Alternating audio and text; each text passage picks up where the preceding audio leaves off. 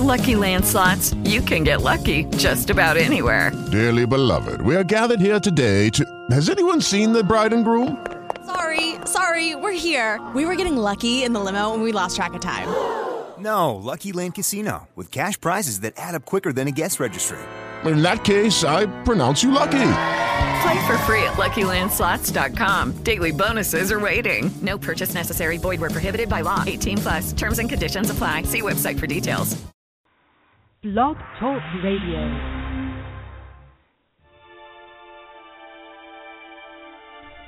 Challenging, thought provoking, insightful. This is God and Country, the collision of faith and politics, hosted by nationally known speaker, Reverend Dr. Sean Michael Greener. Not your typical Rev. Dr. Sean is a proud military veteran, former law enforcement officer, and founder of the internationally regarded Executive Protection Team.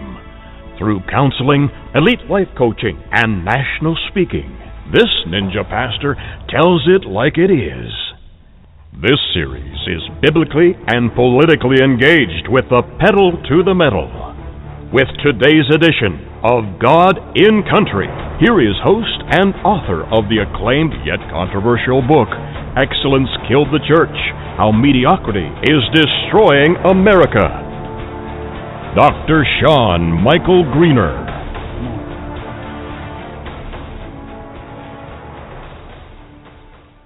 Welcome, ladies and gentlemen, from all around the world. Today's show, The Collision of Faith and Politics, is dedicated to Major Samuel Mark Griffith. Ironically, he shares my initials. United States Marine Corps Reserve, killed in action in Afghanistan this day in 2011. God bless this warrior patriot and his sweet family whom I've met. This man showed the way and is now, because of his powerful faith in the living God, in the presence of perfection and holiness. Please join me in praying for and comforting this incredible Gold Star family. Please join me in reverence, remembering Major Samuel Mark Griffith.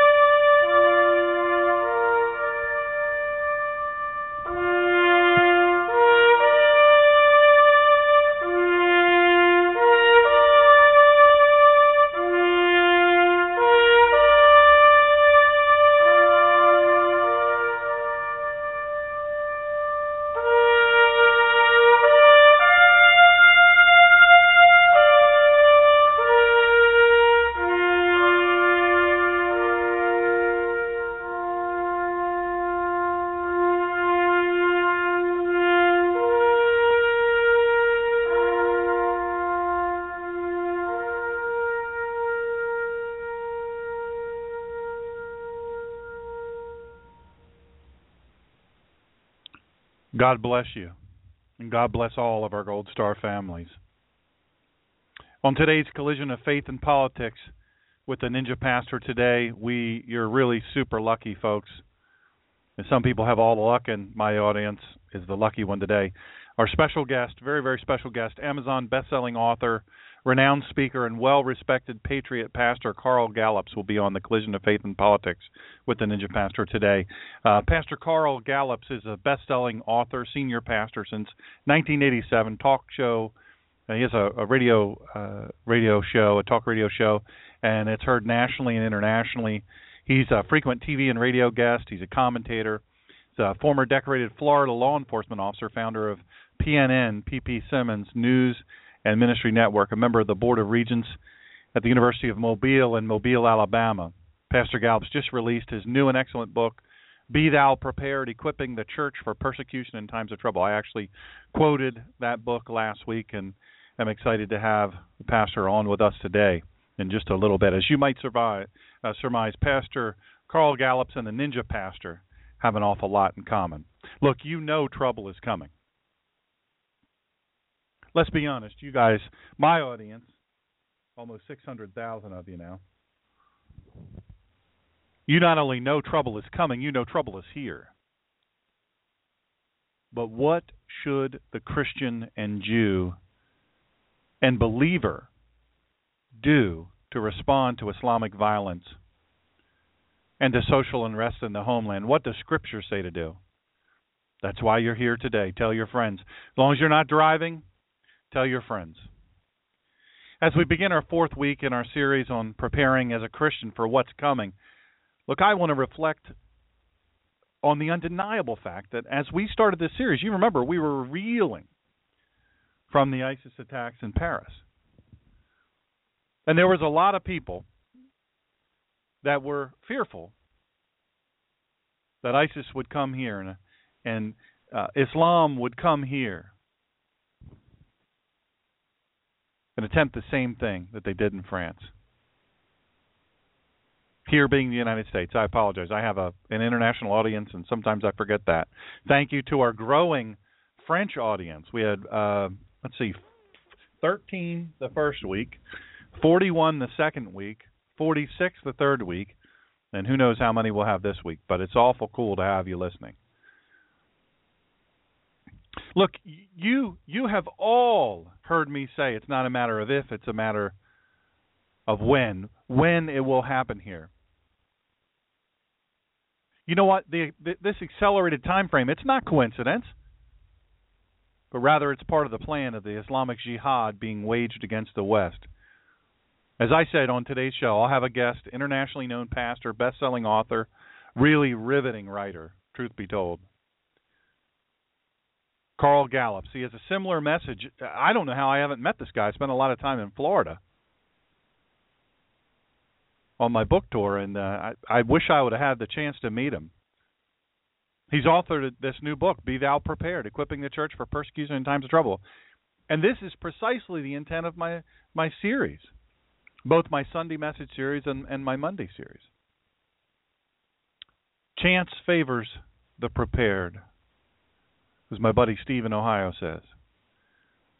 Here's something I say equipping means preparing, and preparing means action. Hey, listen, I want to take a second to uh, remember my dear friend uh, tomorrow. Surgery is a go. Chris Cahalan in Minneapolis, not Minneapolis, he doesn't live in Minneapolis, but in Minnesota, uh, he's having the Whipple procedure done. He has pancreas cancer, and this is this is uh this is a huge thing and I'm super excited for him. Man, I wish I could afford to go uh, and and you know be with his family during the surgery and after. I pray this removes all cancer from his body and that after a, a, just an absolutely miraculous recovery, this soldier of God, Chris Cahalan, will have the opportunity to tell all who will listen just how powerful the healer is. I also want to pray for my friend Eric, uh, childhood friend since since kindergarten, my good friend Eric. Uh, we, we're praying that his cancer is in remission so that he can receive a life saving kidney transplant. I love you, brother. We also pray with all those who are struggling with illness. We have listeners of this show and people who come to our Kehala on Sunday. If you're in the the uh, Delaware, Maryland, Pennsylvania, New Jersey area, feel free to come down. We'll feed you at five o'clock, five thirty. We go live here after we finish uh, at, at uh, six thirty uh, we close out the broadcast at 6:30. Then we have a crazy question and answer period. Our Q and A is very vibrant, and then uh, and then after that we have music, great music with Steve, and uh, violin music, and and we sing. Uh, I'll tell you the truth, we sing kind of old hymns, and it's fun. It's fun. It's uh, it takes me back, but we sing them really in a powerful way. really, really, it's it's kind of cool. And then we have uh, throne shaking prayer. Look, God cares about it all. God can change it all.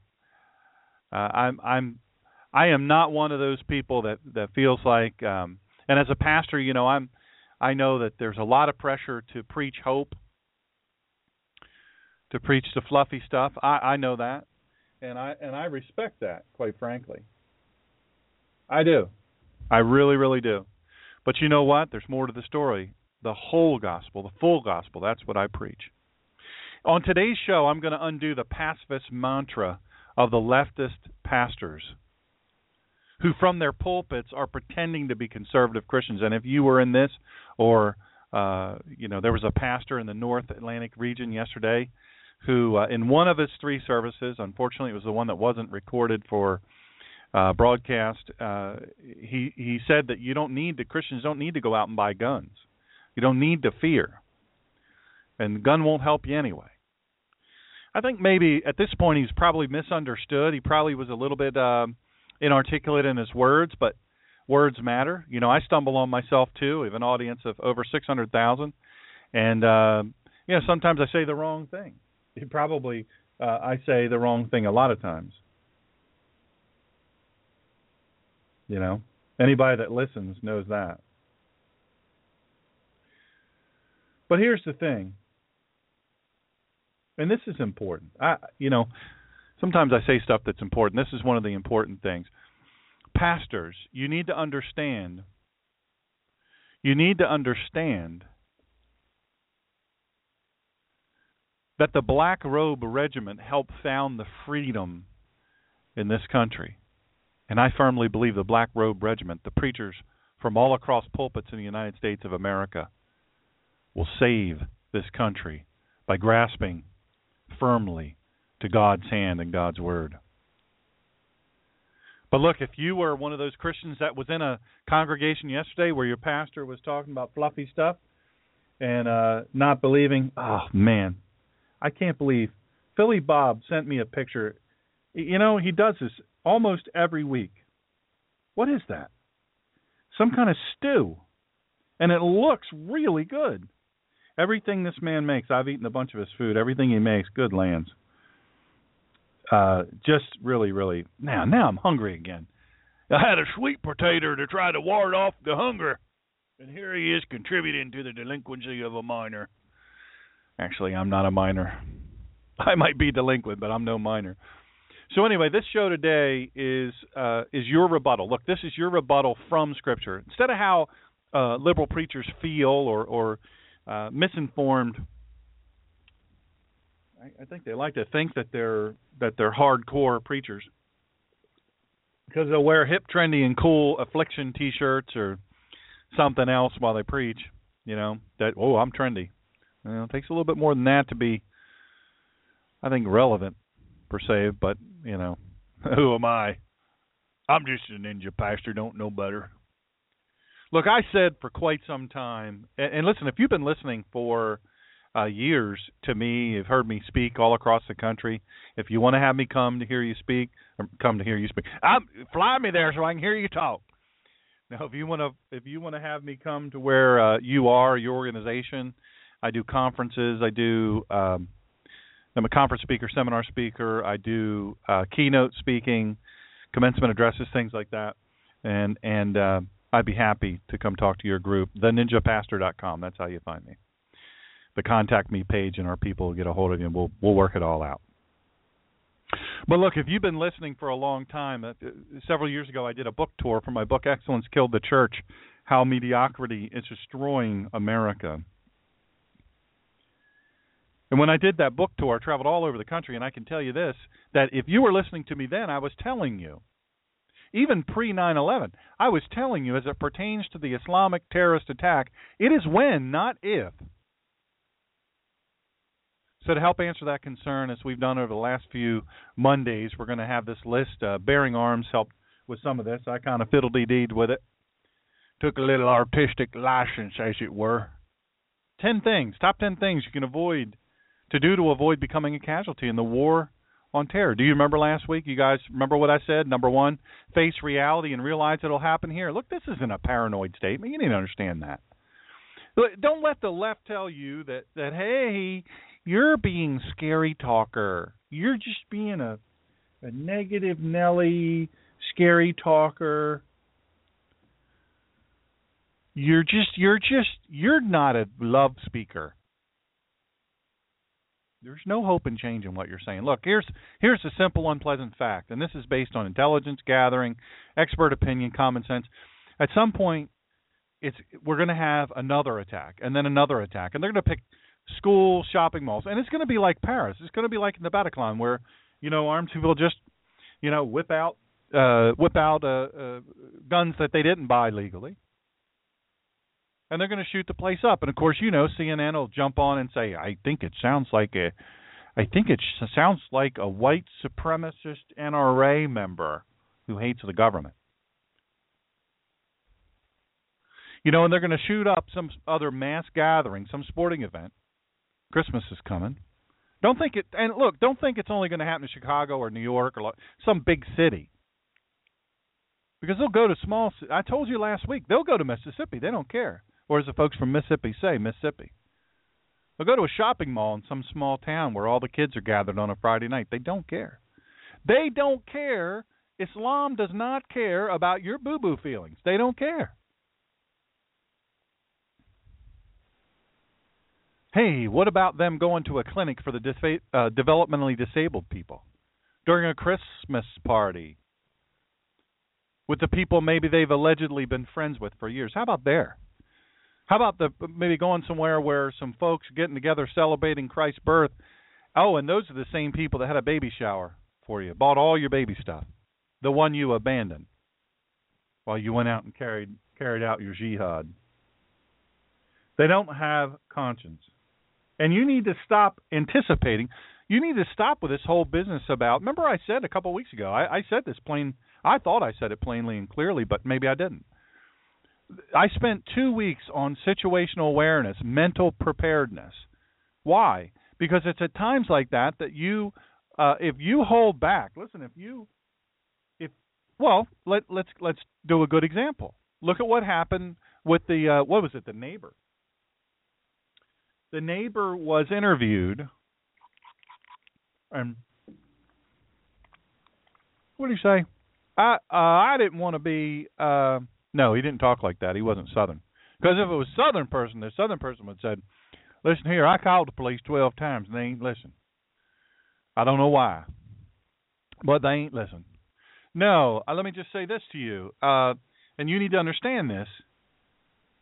You need you just need to understand this we need to stop holding back because we're afraid of being called a racist, a bigot, warmonger. We need to stop it. We need to be done with it. So here's number two. Remember, I said this last week too. I added something to it though. Always carry a concealed firearm and extra ammunition and magazines where legal. If you carry a revolver, carry some speed loaders you, you guys have heard this. Remember last week I talked about Luke 11, 21, 22, especially in the complete Jewish Bible, which is one of the translations I use. When a strong man who is fully equipped for battle guards his own house, his possessions are secure. But when someone stronger attacks and defeats him, he carries off all the armor and the weaponry on which the man was depending, and he divides up the spoils. Those who are not with me are against me, and who those who do not gather with me are scattering. Hey, let me ask you something real quick. I asked my audience last night. Folks folks on the instant message thing on the clearinghouse are calling me a racist and bigot. My feelings are really hurt. Dang it. They're hurt now. I don't even know. I'm not sure if I can go on. Let me pause. How do you suppose Yeshua made the money changer scatter? Did he do it gently? Did he do it lovingly? Did he give sweet, soft words? Did he yell stop or I'll yell stop louder? Or did he go to war with them? Did he do some scattering of his own? Look, I, I said it last week. I said it last night. Carrying a firearm is a lifestyle habit. You don't say, look, man, things are. Um, things are things are kind of hinky right now. I, I'm feeling I'm feeling a little nervous right now. I, I don't know why.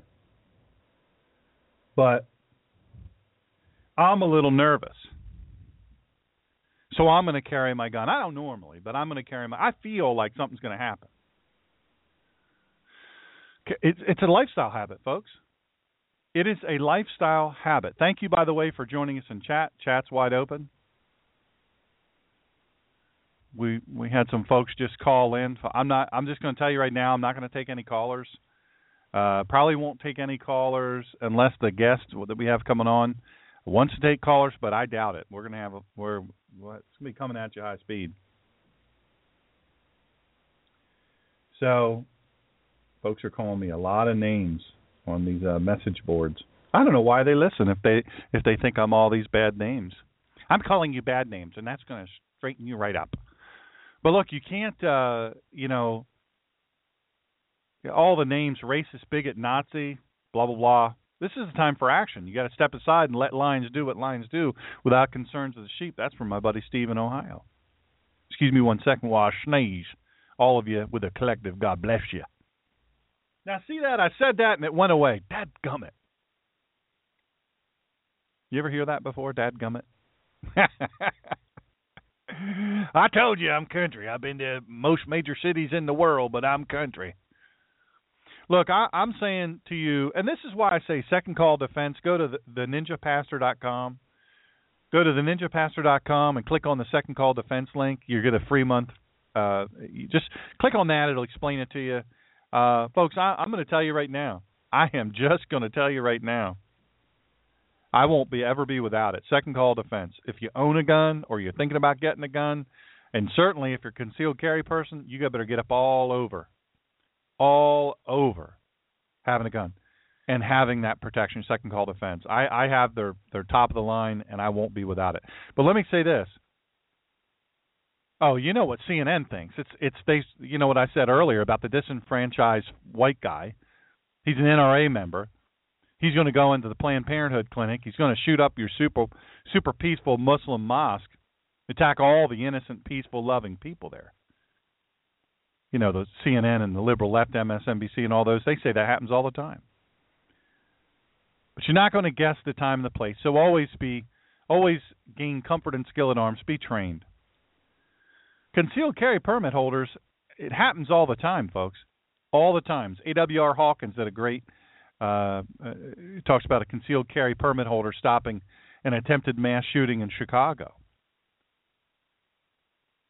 took a guy down. The guy ended up being a uh, illegal alien. Everardo Custodio began firing in the crowd. Just went nuts and started firing into the crowd. And uh, this Uber driver who had a concealed carry permit, and had his gun, shot him in the shin, thigh, and lower back. No, no one other than Custodio was injured. It's a Philly barbershop. Those of you who were at my uh, attended the Kehala uh, on Sunday or listened in to, we lost everybody at 36 minutes. I'm not sure what happened we use a uh, we use a uh, I have a little card, not a card, but it's a mobile broadband thing type of thing, and it's supposed to, but it, it's sketchy. I don't know if it was that or if it was a blog talk radio thing. I don't know what it was, but I apologize to all of you. Uh, at 36 minutes, we just went dark. We don't know why. So in Philly, uh, a 40 year old man was just firing at patrons inside a barber shop. And the only thing that stopped him was a concealed carry permit holder who heard gunfire. He was outside. He ran into the shop, shot the shooter in the chest, and killed him instantly. Nobody else was harmed. You get this, right? Look, now is not the time to cower in fear. Americans, you can't cower in fear. You cannot be intimidated by liberal ideology. You can't keep apologizing for one of America's longest standing constitutional rights, the right to bear arms. This is a growing chorus that's saying this. They're religious leaders, they're law enforcement people, they're political leaders. A lot of sheriffs. Arm up, a lot of sheriffs all across the country. A lot across the country. You know, it's, I don't know. It's, uh,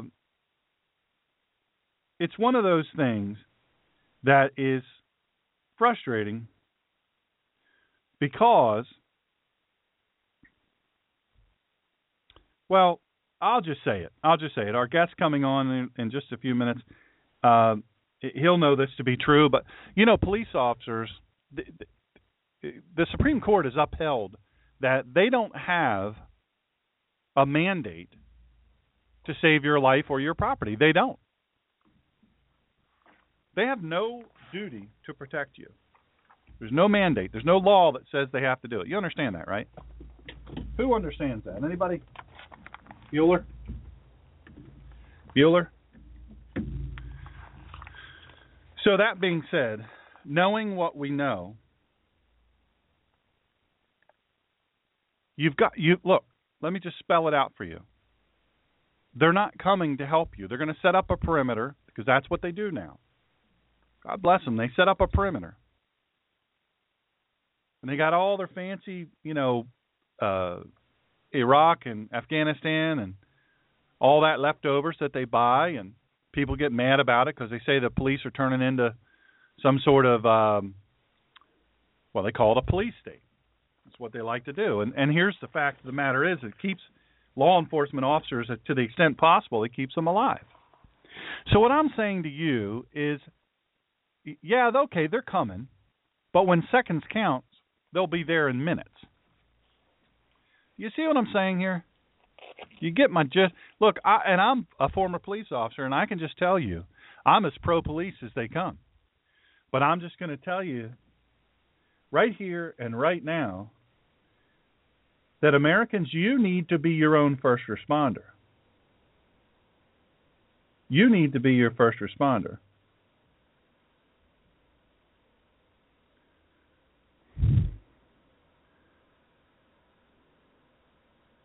Is, is that settling in? Oh, roasted pepper soup. Here's the word: roasted pepper soup. Oh, uh, so my uh, my buddy Philly Bob and Millie, they uh, they they did a rally, and uh, an ISIS is here rally, and um, up in Pennsylvania, and they they really are are patriots, and they had a lady come by and said, that they made her sick. The protesters made her sick and spit at us while driving by because we're standing for our country and and for Syrian immigration, really. It, you know, and that's just the funny thing. It's it's just I don't know. I don't know what to tell you, folks.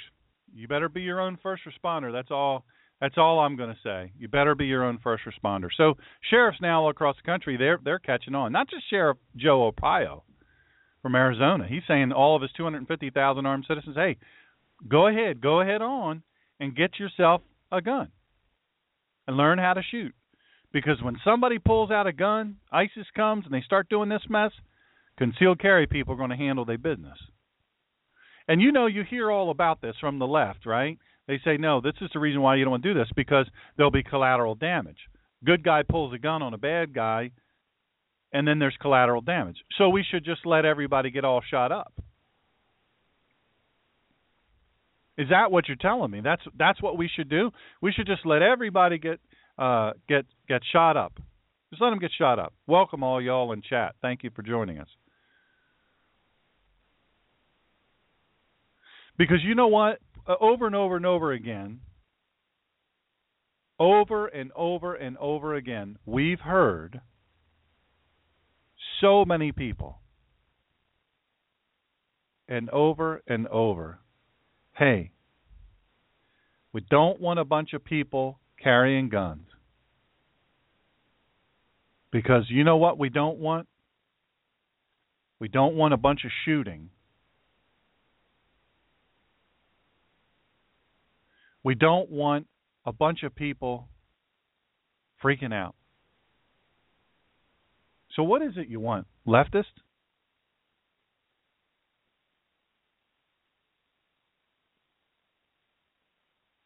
What is it that you want?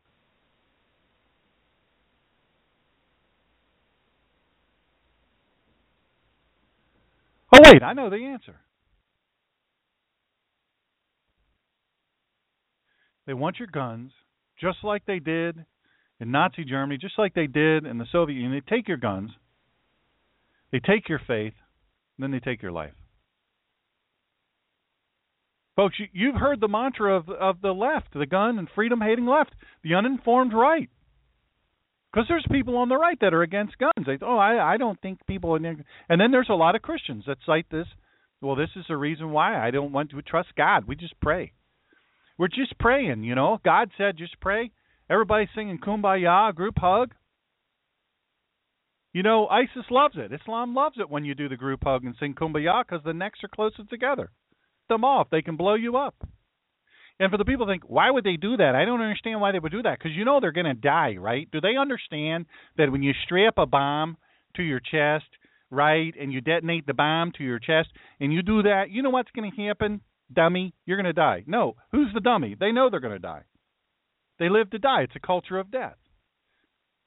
They don't care about you. They don't care about your your sad story. They don't care. They don't care. They revel in it. The left says, "Hey, you know, there's going to be a bunch of gunfights in the street over parking disputes. Somebody has the wrong shirt color. Well, you know what that's going to happen. That white racist NRA, they're going to have color of their skin fights. You know, you're the wrong color. See, that's what they keep telling you you're all about. But you know what, gun people, that's not what you're about. And we know that's not what you're about. You know, uh, Pastor Carl Gallups, a day of reckoning has arrived. That's a quote.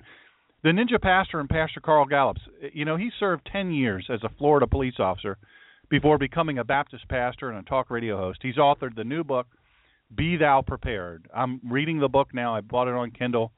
Um, by the way, as an author, a published author, I can tell you I hate hearing somebody bought something on Kindle. Look, if you're not going to buy it, the paperback or the hardback, yeah, buy it on Kindle.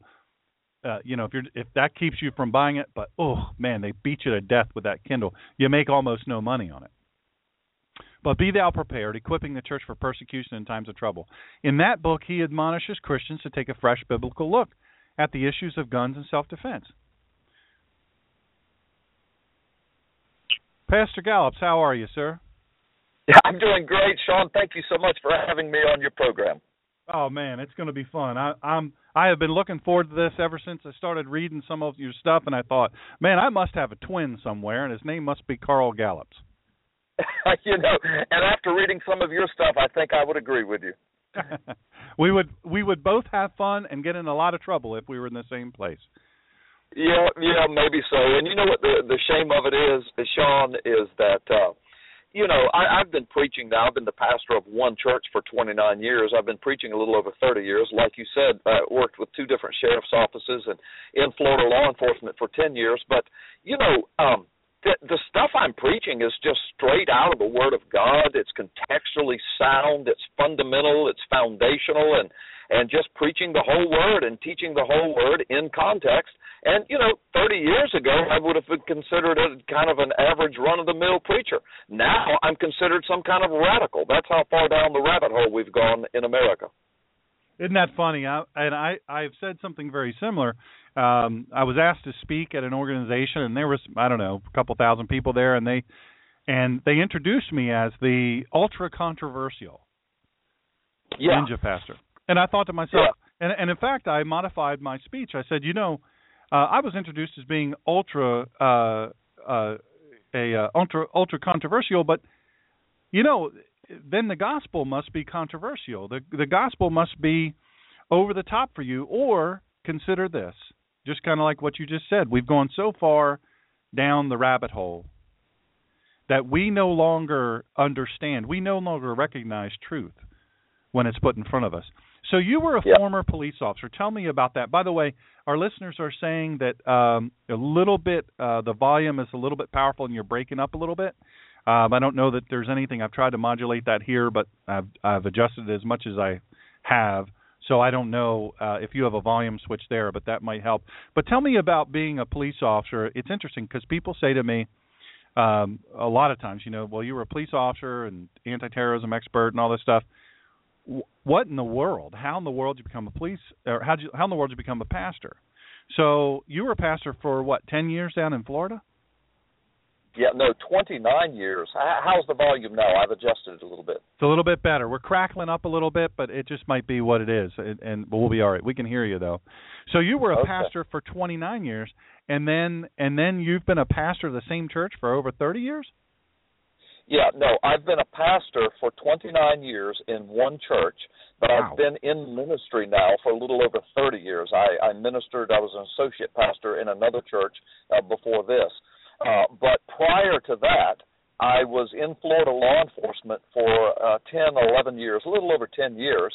At, uh, most of those years in two different sheriff's offices in Florida as a deputy sheriff. And uh, in one of those sheriff's offices, did a lot of my own investigations as well. So have some investigative experience, uh, a lot of patrol, uh, uniformed officer, sworn officer experience, Also worked for a couple of years in the administrative level of the Florida Department of Corrections Central Office in the prison system. So everything from patrol officer to investigations to administrative experience to uh, uh, Florida State Corrections, uh, crammed in that 11 years there. And uh, yeah, yeah, but but you know, it's a long story, but I'll make it very short. The bottom line is, I was serving the Lord uh, very uh, committedly for most of those years, but um, as those years were drawing to a to a close, God was just really dealing in my life about a call to full time ministry, and and you know, and I ran from it for a couple of years because I was very happy in my field of law enforcement. All of my college was that way. All of my special training and all the special training schools that I went to uh, was directed towards a career in law enforcement. And uh, but I finally, you know, succumbed to the call uh, that the Lord had put on my heart for ministry, and have been there ever since. And and I and I praise God for what He's doing in my life. It's been an amazing ride. Oh, that's awesome. You know, most pastors, um, they wouldn't be the pastor of the same church for that number of years. I mean, that's a, that is in this day and age, that's a rarity. What do you attribute you know, that to?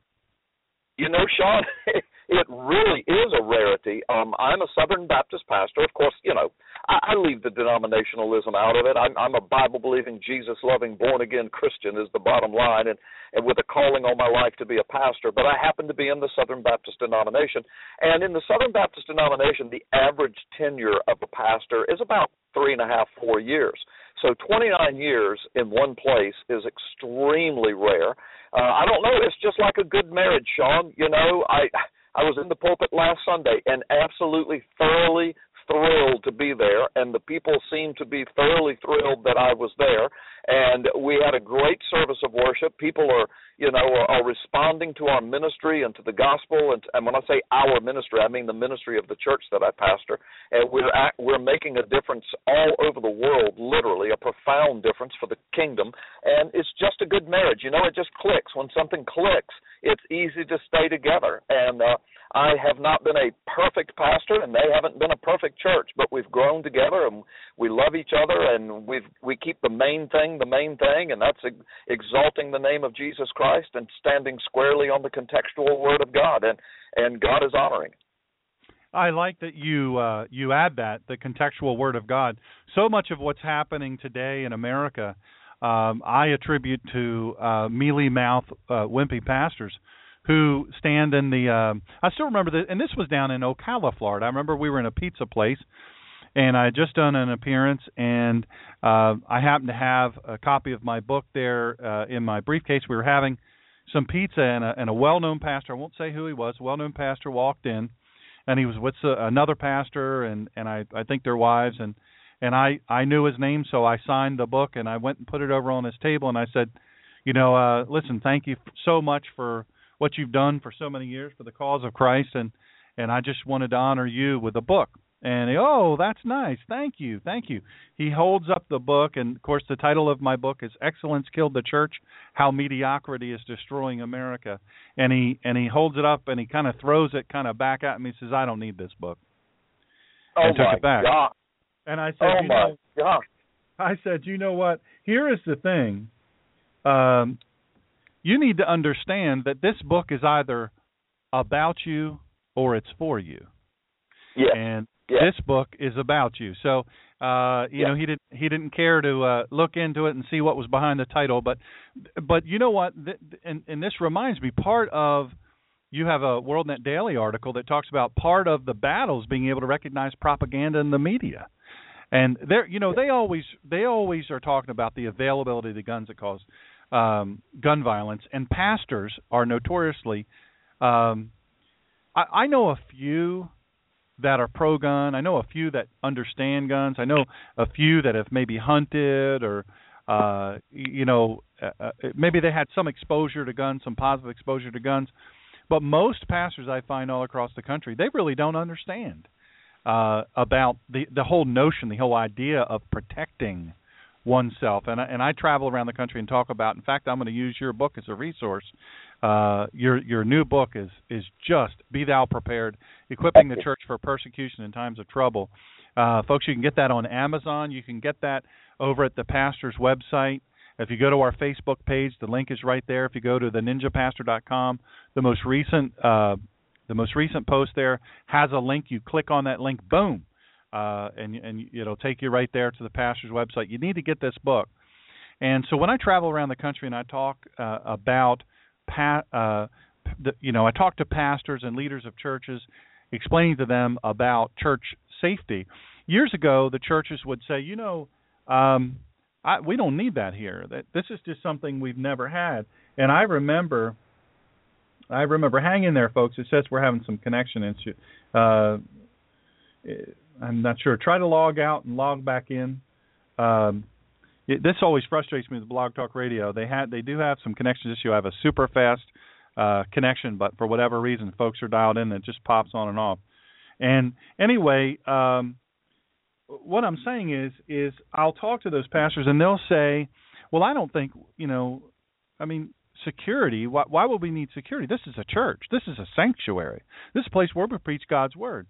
Well, and I explain to them and I give them the data on um, uh, we'll just say violence that occurs within uh, the church walls and how that's been growing over the past uh, few decades. And now with ISIS, who do they want to kill? They want to kill Christians. Where are Christians gathered all in one place in a neat little package? And their mind isn't on protecting themselves, their families, or their pastor. Their mind is on praising God and worshiping and getting, you know, getting connected with God so they can make it through another week. And and I'm here to tell you that that ISIS I don't have to tell you I'm sure but ISIS would love nothing more than to walk into a church and cause all kinds of mayhem. Not just ISIS but people who are hopped up on psychotropic drugs. It seems like th- th- there's candy machines in doctors' offices nowadays. Oh, you don't feel good about something? Well, you don't need Jesus because Jesus isn't real. Let me give you this little blue pill. Let me give you this little purple or pink pill. And you take all these together, you won't need Jesus. There'll be no need. You just need these pills. And then they go shoot yeah. up places. Yeah. So in your yeah. in your uh, in your article, I, I like how you highlighted the truth there, and that's um, it's a rarity nowadays. I do it, and like I said, I was at the at that conference, and and thousands of people paid big money to hear me speak, and they're introducing me as some super controversial guy. And I said, whoa, whoa, wait a second.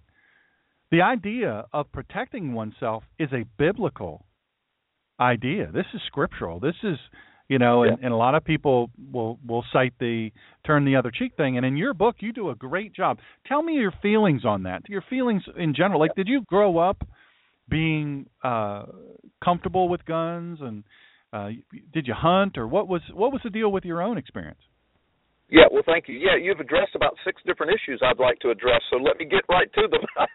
yeah, first of all, no, I did grow up comfortable with guns. I grew up in uh, Northwest Florida, and in in fact, I'm still in the Northwest Florida area, but I'm four or five hours away from my original home site. But basically, rural, a lot of hunting and uh we had guns in our home and were taught how to use them at an early age. I did i started hunting at an early age.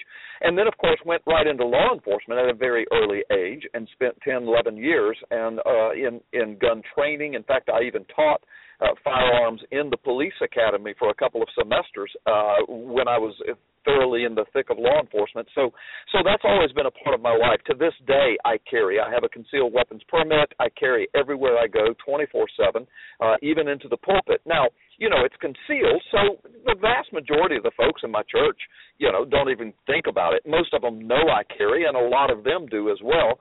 Uh but but nobody would know that I carry. I mean, I you're you know, you're not allowed by law to flaunt it or to show it, but the bottom line is I do carry and it's like putting on a watch for me or you know putting a wallet in my pocket so i'm extremely comfortable with all types of firearms now i know that many people or some people are not and so i don't think carrying a firearm is a mark of one's manhood or womanhood or loyalty to christ.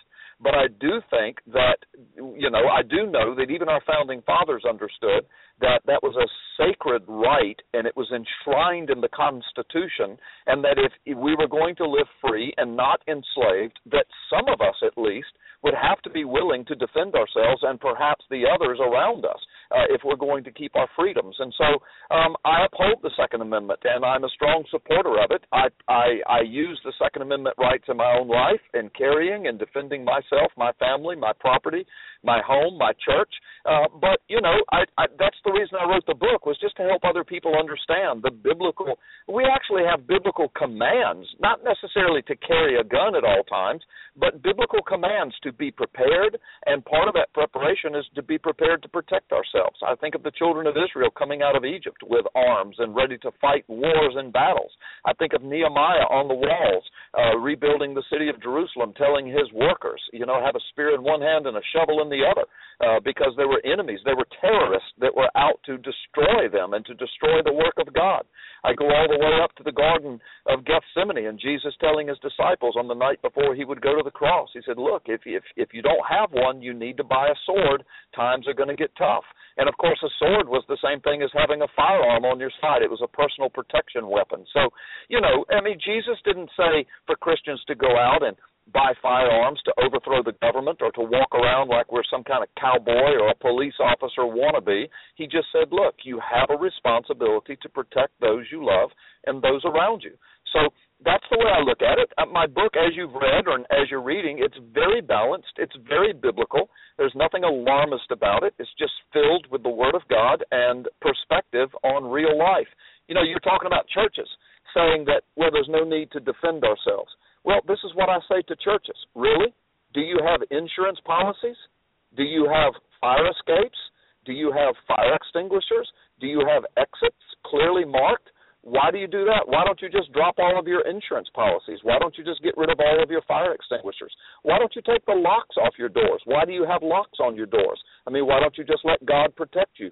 You know, so people will say things uh, they, they don't even realize what they're saying, Sean, trying to be politically correct. They'll put locks on their church doors. They'll put burglar bars on the windows in some cases. They'll put extinguishers everywhere. They'll buy heavy duty insurance policies and then say, "Oh, we're not we don't need any guns around here because we're just trusting God." And so, of course, the hypocrisy of that is not only unbiblical, but it just doesn't make sense. Folks, we have Pastor Carl Gallups. He's a best selling author, senior pastor since 1987, senior pastor of the same church. He's a talk radio host, heard nationally and internationally. He's a TV and radio guest commentator. You know, it's funny. We've been on some of the same shows. We, uh, I, I wish I would have met you. I was on Atlanta Live, and um, I wish I'd have met you. I think we're on right around the same time. Um, you're a guest, uh, radio guest commentator former uh, decorated Florida law enforcement officer. You founded something of PNN. Tell me, t- what is that? That's a news and ministry network? Yes, yes. It stands for the PP Simmons News and Ministry Network. It started off, this is amazing. Uh, I just threw a couple of, uh, me, myself, and a couple of other guys that wanted to remain anonymous back then. We didn't know much about uh, internet and, and all the social media stuff. YouTube was relatively new, seven or eight years ago. And we just threw a couple of uh, videos up with some controversial but solidly biblical uh, teaching and we made the videos as best we could back then. They were kind of state of the art back then and they went viral. I mean, they went into the hundreds of thousands and then eventually millions of views. And we realized, wow, now this is a medium we can use to reach people uh, for the Lord. And then, of course, at the same time, there were all kinds of geopolitical controversial things going on seven or eight, nine years ago. So we started producing some videos about that and then tying it into uh, possible biblical principles and prophetic principles. Those went viral. So anyway, in the meantime, and we called it P.P. Simmons, and the P it stood for Pastor Paul Simmons, and that was a pseudonym at the time. We were just using it as a way of getting some good stuff out there without worrying about uh, anybody honing in on us particularly. But as we saw it unfold into a real way to reach the world, it now has evolved into that mega viral YouTube site with 60, 70,000 subscribers, 60, 70 million views in just a few years. Uh, we've gone from that to seven or eight Facebook sites that get 60 to 70,000 views a day. Uh, we've got a we've got a, a syndicated blog site, uh, several websites dedicated and attached to it, plus my radio show, which airs over a uh, a radio station uh, uh, on the Gulf Coast that reaches four states by radio. It's the largest, it's the most powerful AM radio station on the Gulf Coast. And from there, we podcast and we stream live over the internet. So anyway, we're just reaching hundreds of thousands of people a day, and you know, and, and, and millions and millions a year. So we just changed it from PP Simmons, is what it used to be called, to PNN, which stands for the PP Simmons News and Ministry Network. I like it. I like it. One of the things you say is the foremost goal of my life is to advance the kingdom of Christ. This is best accomplished by contextually and accurately presenting the biblical gospel message of salvation and then equipping those who have been born again so that they may boldly stand in the Word of God. The body of Christ is to be the salt and light. We are never to grow weary of doing good. We must always be ready to give the reason for hope we have in Jesus Christ. My desire is to yeah. encourage believers. Yeah to live in kingdom victory, regardless of what's happening in the world, regardless of what's right. happening in the world around us. We have been placed here for such a time as this. Yeah. Um, I, I appreciate that. That's kind of how I live my life and my ministry. I, like you, uh, really resisted the call to ministry, and and boy, when God starts yelling to you, He starts whispering, "Hey, I want you to do this." We better listen because when he starts raising his voice, that's uh things get painful, and I, and I and I had to be yelled at in order to to do what he told me to do. But I'm curious about you about backlash because I get a lot of death threats and a lot of, and of course I carry 24/7. I've carried a gun professionally since 1983, and um, we had the executive protection team and and all those things. And so this is kind of our our lifestyle, but I've gotten a lot of backlash. I've I've spoken out about a lot of the things. You're you're very, of course, the name of this show is the collision of faith and politics.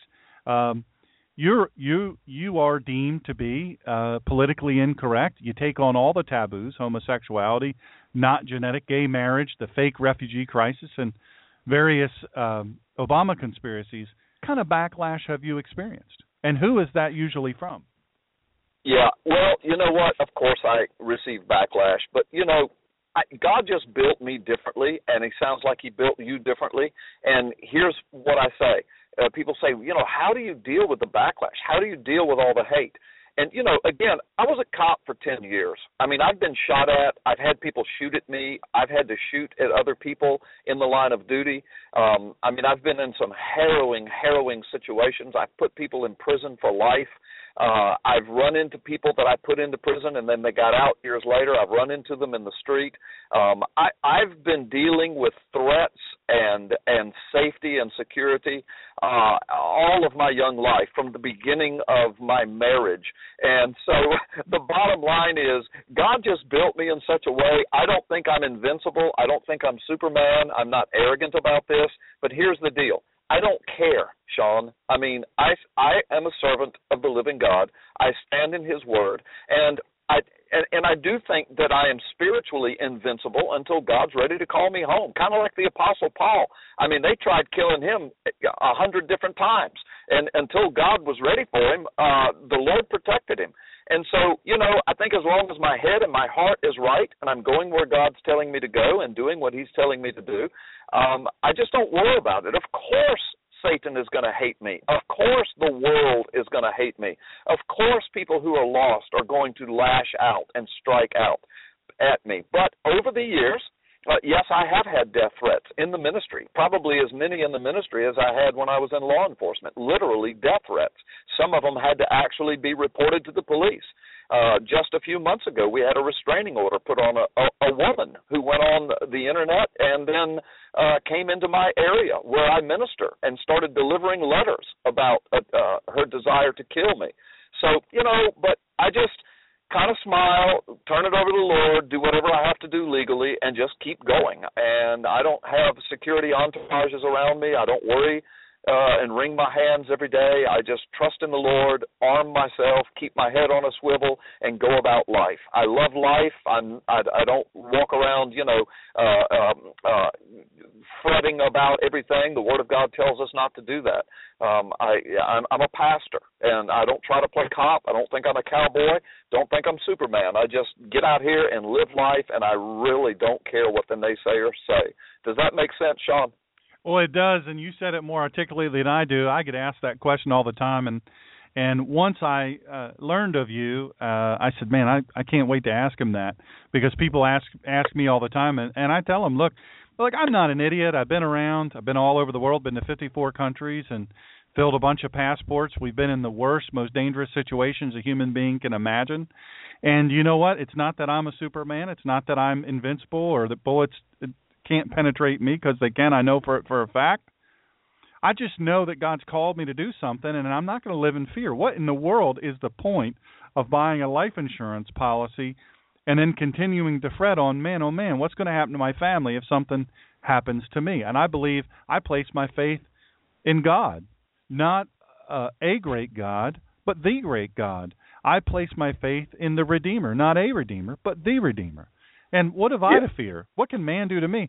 We're told we're going to be hated, and and I I talk about this in my book. Um, you know, look, it, if your church, if your church, if sometimes folks from the outside don't uh, hate you, both as your church and individually, sometimes they don't hate you, then you have to take a good hard look at what you're saying and what you're doing. Uh, the the gospel sometimes is hard to take. It's hard to yeah. take, and the truth is hard to take, and we speak it in love, but we speak it prepared. And uh, yeah. one of the things that you say, a quote from your website, I really, really like, is helping the thinker to believe, helping the believer to think. And as you know, some folks believe uh, that believing, they think believing is difficult. I have a saying that hesitant faith is no faith at all. Some also think believing is the only requirement for salvation. Some believe that it is next to impossible for someone educated as a thinker in today's society and and you know in our polluted educational system to become a believer. Some folks say, look, there's no way you could go through that system and still become a believer. You know, we know what happens, and I talk about this in in my book. And um, folks, I'm talking to Pastor Carl Gallups. He wrote "Be Thou Prepared: Equipping the Church for Persecution in Times of Trouble." You need to get this book. I'm telling you, it is power packed and it is straight to the point and it, and and everybody out there folks you need to get this book and i tell you what you should do christmas is coming up here'd be a great thing buy excellence kill the church how mediocrity is destroying america and by be thou prepared equipping the church for persecution in times of trouble and give that book give those two books to your pastors get get two get one copy each for each of your pastors and give it to your pastors. I'm telling you, it'll it'll transform the thinking of from your pulpit. So in today's society, the the educational system has just been so polluted by uh, mediocrity. It's been so polluted by the leftist agenda that it really is part of our modern problem. We smart ourselves out of a relationship with God, and meanwhile, science just keeps on validating God's word. How do you combat that? How do you combat the educational system today, and really starting at kindergarten on up? Yeah, well, thank you. Well, here's the thing. You know, again, you've asked a mouthful of question there. Wow, that's a great question. Uh, I have dedicated my life to educated and in, to educate and inform uh, people, especially the people of God. I mean, I start there first. Now, of course, I'm always reaching out, you know, to the lost and and and leading them to Christ. But I have a great big heart for discipleship as well, because just because you're saved and sitting in a pew doesn't mean you get all of the truth by osmosis. I mean, you have to know the Word, you have to study the Word, you have to be able to put the Word in its context. And so, you know, about a hundred years ago, Sean, we devastated. When I say we, I mean you know the the power movers, the the the, the powers that be. We devastated uh, the foundation of America when we instituted the teaching of evolution in our schools, and we began to teach our children that there is no God and we are nothing more than a cosmic accident and a, the process of a chemical sludge pond, a chemical soup, and uh, we're nothing more than souped up gorillas And for generations now, we've been teaching our children that. So why should there be any wonder that we now have an abortion holocaust of 55, 60 million little babies we've ripped out of the wombs of their mothers? Because now that we know, you know, we teach generations of children that, look, there's no God, there's no eternal consequences. We're nothing more than an animal anyway. I mean, why should we be surprised that one third of our population now has STDs? Why should we be surprised that our Supreme Court just said that we don't really know what a marriage is anymore. It can be two men, it can be two women, it can be whatever, whatever, and whoever, and you love, you know. And I mean, we we can go on and on with the travesties of the destruction of our foundation, and a lot of it can be traced right back to the fundamental evil that was introduced. It's like the spirit of nakash, that Hebrew word that, that that's used for serpent, that whispering lie that came into the garden. Did God really say? And we introduced that into our culture uh, about a hundred years ago. Now we've raised several generations of people upon it, and like Romans chapter one says, professing to be wise, we have become fools. So now, if people are going to hear truth, I mean real truth. For example, a man and a woman for life is a marriage. A baby in a womb is sacred and is honored by God. Uh, sexuality was God's idea. He sets the rules. If you don't follow His rules, you, your body, and your culture will be eaten up with disease. I mean, I can go down the list. As long as we're going to, uh, uh, if if if we're going to get that kind of truth into the hearts and minds of of God's people nowadays, I promise you, it won't come from Hollywood. The days of Leave It to Beaver are over. It won't come from the entertainment industry. It won't come from the movies. It won't come from the media. It won't come from government, and it won't come from the school system anymore. And and in many cases, it won't come from homes, and in many cases, Sean, it won't come from the pulpit. So Amen. I'm you, you and I are calling upon America's pastors, those that claim to be conservative, evangelical, born again believers. You better stand on the word. You better stand unashamedly. You better preach the whole word in its context to your people. Teach them from children on, or you are going to be held accountable before the Lord at the destruction of all of it. Woe unto me if I preach not the gospel. Yeah. Yeah. Well, the whole, here, the whole, yeah. Go ahead. Go go ahead. Go ahead. Go ahead. I don't want to hold you up. No, I, I was finished. You said the gospel, and I was just going to say absolutely the whole counsel of God's word. And uh, you're you're absolutely right. And I'm sorry we had a little delay, so I didn't mean to talk over you. No, no, no, no worries, no worries. Um, what do you think now? I know that this is something that I talk about a lot, and it sounds like uh, we are we are uh, on the same page most assuredly.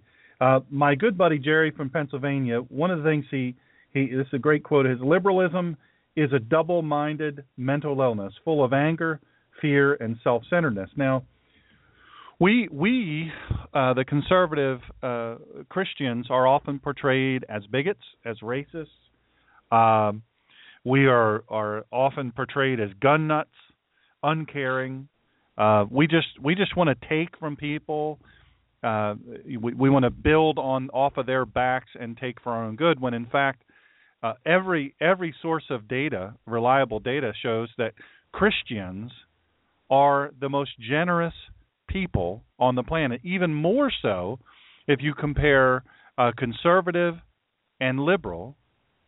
The comparison is is patently unfair because conservatives outgive liberals by almost 44% in every yeah, yeah. every category. Well, let me speak about from a macrocosm and a microcosm. Macrocosmically, think of the United States of America. Now, every time you poll in the United States, even now, even in this secularized, you know, post-Christian society, if you will, when you take a poll in the streets, even today, 73, 74% of Americans identify themselves as Christians. Now, Sean, you and I know that doesn't mean that 74% of Americans are born again, Bible believing, spirit loving, Jesus attending Christians. Uh, excuse me, uh, church attending Christians. But but what it does mean is that the vast majority of America says when they're asked, "Well, I'm not a Muslim, I'm not a Hindu, I'm not a Buddhist, I'm not an atheist. I you know I believe in God, I believe in Jesus, uh, I, I'm a Christian." Okay, so we are the, not only the largest Christian nation because of that on the planet, We are the largest Christian nation the planet has ever seen in 2,000 years of history since the time of Jesus Christ. It so happens that on this macro scale, we are also the most benevolent the world has ever seen. Now, do we have have we had evils? Do we have evils? Uh, are are we completely stupid and sinful as a nation? Of course, because the whole world is fallen. But when you take America out, let's say America just disappeared tomorrow, just just left. Everything that's good about America just left. No more freedom, no more benevolence, no more uh, hunger relief, no more military aid and relief to nations that are being overrun by terrorism. America just disappeared. Well, what do you have left? I mean, look at the world. Look, you what, what do you want? Russia running the world? You want China running the world? You want ISIS running the world? What what do you have left? So the the point I'm making, I'm I'm agreeing with you that yeah, look at look at that truth on the macro scale. The largest Christian nation in the world happens to be the most benevolent nation in the world. Now look at on, on the micro scale. Come down to individual churches and individual Christians. Look at the amount of missions activity that comes from our nation out of evangelical churches. Look at the amount of hunger relief. Look at the amount of disaster relief. Look at the amount of trauma relief and ministry that goes around the world from individual Christians and churches just from the United States of America alone. So you're right. I mean, look, this is how Satan has operated from the beginning. He takes something and turns it completely around and declares that to be the truth. And when the liberals say, you know, we've got it all together, that you know Christians and conservatives they're just a bunch of nuts and and they're trying to you know abuse people, etc. Well, a dictionary definition of liberal, liberalism, and literally in Webster's dictionary, I'm going to have to paraphrase because I don't have it in front of me, but I but I use this a lot in helping people to understand. A part of the dictionary definition of li- of liberalism is living a life without boundaries or rules or regulations. Well, good gracious, that is that that that's absolute absurdity and can lead literally to mental illness. Conservatism, on the other hand, recognizes not only boundaries, rules, and regulations, but most of us, of course, recognize a, a supreme boundary and rule and regulation. That is, we recognize God's word and His boundaries around our sexuality, for example, uh, around what a marriage is, for example, uh, around the sanctity of life, for example. And so that's where I'm going to stand. I'm not going to to even drift over into liberalism. I'm going to stand within the confines of the Word of God. I come from a biblical world worldview, and I'm unashamed to say so. So I hope that helps your listeners kind of understand the difference there. Amen. Amen. I appreciate that direct answer. Um, you know, uh, the president was on, Hussein Obama was on television today uh, again, uh, and he was uh, doing another press conference where this time he, instead of just being on there uh and, and reassuring us, of course, I'm going to protect you, of course, but you know, Islam's not the problem. This is just a you know, this is a, a freakish thing. This is a little setback, like he said in France. Uh, the, you know, the, the the the French attack, the Paris attack, was just a setback, and we've got this. We're fine. But you know what? I told you it was going to be a long war, and or not a long war, but it's just a long struggle. And and you know, we. But listen, what we really don't want you to do is we don't want you to attack Muslims. And if you do, you know, Loretta Lynch comes on a day after and says, "Look, if you do this, if you say anything bad about Muslims, my goodness, we're going to come after you." Yeah. Uh, comes on today, and he has a bunch of military brass behind him. Of course, none of them look like they want to be there because they probably don't. And he and he and he says almost the same thing that he said twice before.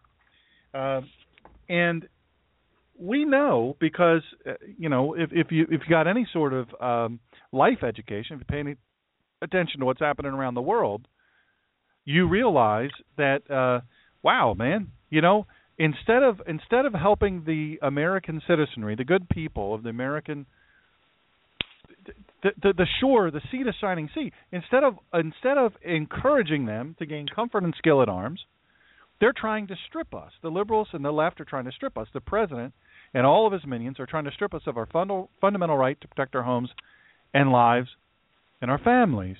And you know, right after, I mean, the bodies weren't even cold in France, and liberals in America were saying, "See, see, that's what that that's what you need. We need stricter gun control. That's the problem over there in France. Even though in France the gun control is ridiculous. It's draconian. It's it's it's the, some of the worst gun control in the world. Uh, their Yeah. their laws are ridiculous.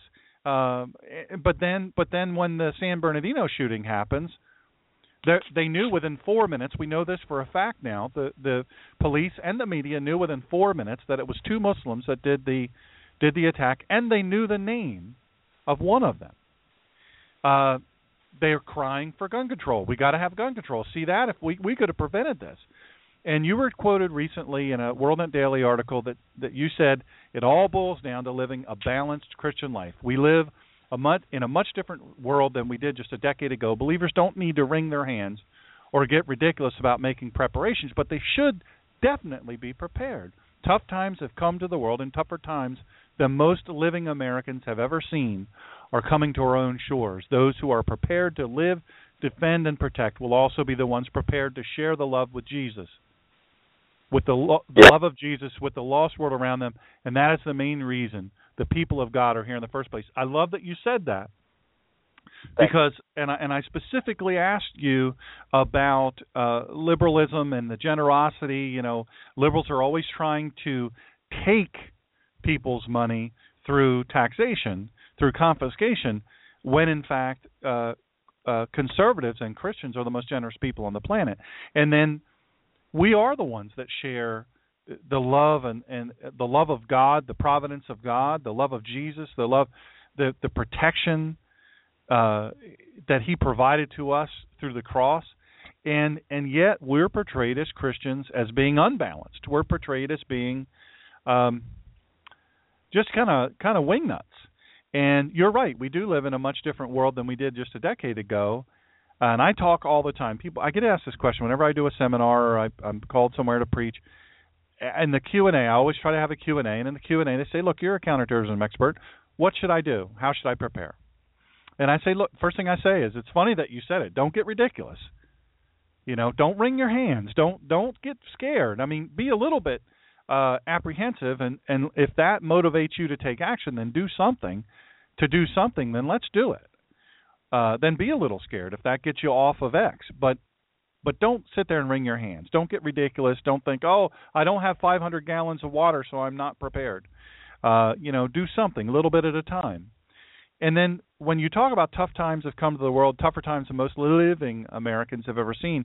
Last week I did a show, uh, you know, it's December 7th, and I did a show, uh, the date that will live in infamy, and I said, you know, the the greatest generation in the world, they were different people than we are. They were just Yeah. different. I mean, i- i- look, they they had seen really tough times and and you know what? They they believed, they understood, hey, you know what? Our best days are ahead of us potentially if we guard these days properly, if we prepare for tomorrow properly, then if we're prepared to live, defend, and protect, then we'll have the opportunity to share the love of Jesus. But if we don't, you know what? We won't. Um, right. I, I really want to ask you, and I know that you, I, I'm, and folks know I've had lots and lots of authors on here, but I plug your book more than any other just because I'm telling you, this is a book for today, folks. You need Be Thou Prepared, Equipping the Church for Persecution in Times of Trouble. I want to ask you something you talk about in your book. What about and and you and I when I say it to you, you'll probably laugh.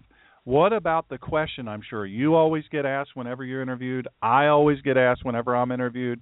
What about the whole turn the other cheek thing? What about that?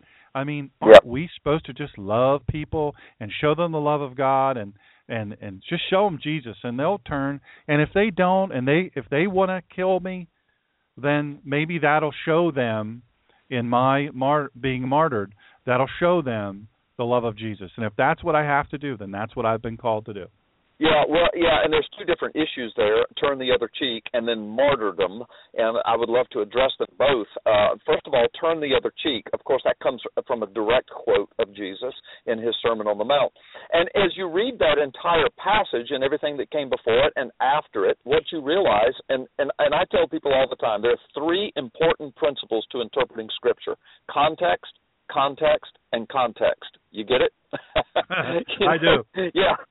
yeah, and and so when you look at what Jesus said in context, it has nothing to do with personal self defense when somebody's trying to crush and destroy your life or those that you love around you and or those that you might be biblically responsible for protecting, like your own family and children, for example. It has nothing to do with that. He's talking about the day to day context of life. And listen, I practice that, Sean. You practice that. You and I go out here every day. We live our life. We're decent and kind to people. We share the gospel. We advance the kingdom. We we say kind things to people. I I love uh, you know saying to folks, "Hey, God bless you. Hey, Merry Christmas. Have a Jesus-filled day." Things like that. Okay, so in the midst of that, from time to time, we're going to be ridiculed or slandered or you know cussed at or you know something like that. And and that's what turn the other cheek means. That's the context. It means in day to day life we just we don't get aggressive. We don't attack. We don't go on the offensive. Uh we we we simply don't strike back. You know we just say look well okay god bless you and turn and leave. Jesus said to his own disciples he said look if you get rejected just shake the dust off your feet and keep moving. That that's the same principle and it and it just means go the extra mile in fact he said that you know, if if you're asked to carry the cloak one mile, uh, carry it an extra mile. And of course, that goes under Roman law, and the Roman officers could actually conscript somebody on the side of the road to help carry their equipment. And and he said, look, he was saying in your in your day to day life, go the extra mile to show the love of Christ to people, to show that extra measure of kindness, to show them that the kingdom of God advances not by aggression but by kindness. And that's what turn the other cheek means. It's as simple as that. There's nothing profound there about uh, that's difficult to understand, and there's no direct command for us when somebody walks up to us and our family with a gun uh, and says, "I'm going to kill you all." That you just look at him and say, "Well, go ahead. We're going to turn the other cheek." Of course not. You know, I, I say to Christians uh, who who question this and who say, "Well, you know, I'm just going to live my life turning the other cheek," and I say to them, "Well, I pray you do." Your day-to-day life uh, should be one of, uh, of of kindness and and and not aggression and not seeking revenge. Of course, you turn the other cheek. On the other hand, please tell me that you don't mean that if three o'clock in the morning somebody breaks into your home and comes in with chainsaws and machetes and they're walking down the hall to your children's bedrooms that you're going to greet them with a cup of coffee and some cookies and say, "Look, we turn the other cheek in our home. Go ahead and have your way with my children." Of course not hopefully you will rid your home of the vermin that just uh, encroached upon the sanctity of your home and family. You have a biblical responsibility. In fact, the Bible says the man that won't provide for his own family is worse than an unbeliever. And I tell your listener, Sean, a huge part of providing for your family is to provide and to ensure them of their safety as much as it is up to you to do so. Does that make sense? Makes total sense. I preach it all the time. Let me ask you one more question because I know we don't have you for an unlimited period of time. Um, I, I I get asked all the time about the government. They say, "Look, we're subject to the government. We are we have to do what they say to do because God says that we're to pray for them and we're to be subject to them. And you know of course context context and context. You know it's funny that you say that because I I say a very similar thing whenever I preach. I say look you know there's a reason I read so many verses around the verse I'm talking about because you need to know the context. Anybody can yeah. take anything someone has written and make it mean whatever they want it to mean but it's what it actually means that matters not what it feels like so the government, the government's laws, you know, we, we're looking at uh, "Don't Ask, Don't Tell" is repealed. Uh, not even repealed. It was it was initially uh, Hussein Obama said, "Look, in the military, I'm not gonna I'm not gonna support this. I'm not gonna. I'm, I've instructed my." He violated law. excuse me by saying he's not gonna he's not going to uh, enforce the law in so many other areas and so many other things, and then doing things by executive order uh, look, if if Congress is not going to act on this or that thing that he wants to do, I'm just going to do it by executive order. And yeah, you know when yeah. when the governments, you know, we are to, to obey the government's laws when they don't encroach upon our profession of faith in Christ. What do you suggest the Christian, the follower of the way, uh, do? How, how does that how does that look when when yeah. when the government look right now? You know this right now I love this. One of our uh, great people in chat says, "Shoot with love, love for your family when your hand is forced." Uh, that's Yeah. that's powerful. I like that. I'm gonna steal that. Um, Yeah. The the the whole thing uh, that's going on with the government now is we have been so quiet. We have been so compliant. I use a term in my speeches called collectively slumbering. We we we have collectively slept. And while we all have slept, we've been lulled into this sort of kindergarten faith that we fold our hands and we say, no, we're not going to fight anybody. We're just going to pray for those in power and we're going to pray that God changes their hearts and they're going to make these oppressive laws. But you know what? The Jews were oppressed by the Romans too, and you know what? We're just gonna we're just gonna be quiet and we we're to be loving and friendly. How how do what do you suggest when when laws come out? Uh, the the the whole abortion thing just drives me. I, I just I can't stand it. When I saw a T-shirt the other day, um, and it was an older T-shirt, unless the woman just has multiple abortions, but it said, um, "Yay me! I just had an abortion." And I remember that was a big thing. Um, I can't remember who the big big uh well-known person uh a feminist was that came out and had that shirt on and she was bragging about how she had an abortion. I think to myself, "My gosh, you you just killed a little one." Uh I I don't know how that doesn't bother you. But you don't you don't want me to be able to protect my family from a bad guy that comes in and and wants to take everything that I have including my children and, and my family. I, I don't understand how they can do that. But the government is helping them do that. What do you suggest, Pastor Gallups? What do you suggest when Christians are being forced to obey or forced to be under submission of clearly anti-faith, anti-scriptural, anti-biblical laws, but things that clearly violate our Constitution? What, how would how does that look for you? Yeah, thank you. It's an excellent question. I get it all the time. I preach and teach on it all the time, as do you. And thank you for for throwing that softball to me.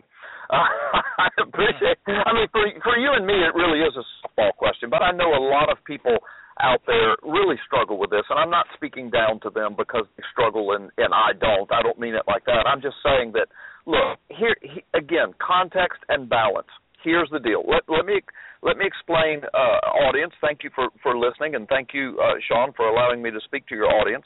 Let me explain uh, the the biblical context, as Sean and I have been speaking, and then I'll give you a biblical example, and then I'll give you an everyday, uh, a, a real life example application of what's right now and and how I'm dealing with it. Okay, so let's go to the biblical context. I think of Romans 13, for example, uh, and there are other passages that mirror this truth.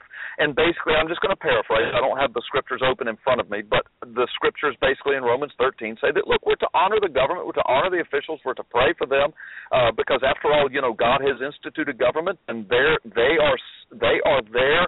Uh, their their main job before God is to keep some kind of semblance of order in civilization, and and so we're to honor them and obey them. Okay, well, the context is absolutely correct. I agree with it wholeheartedly. I was a lawman for 10 years. What was I doing? Enforcing law, encouraging people to uphold the law, holding people accountable to the law. Why? Because a lawless society is a is a society of tyranny. It's a society of absolute outrage and lawlessness. So even a bad government, literally, now I want your audience to hear everything I'm saying. Don't turn the radio off yet.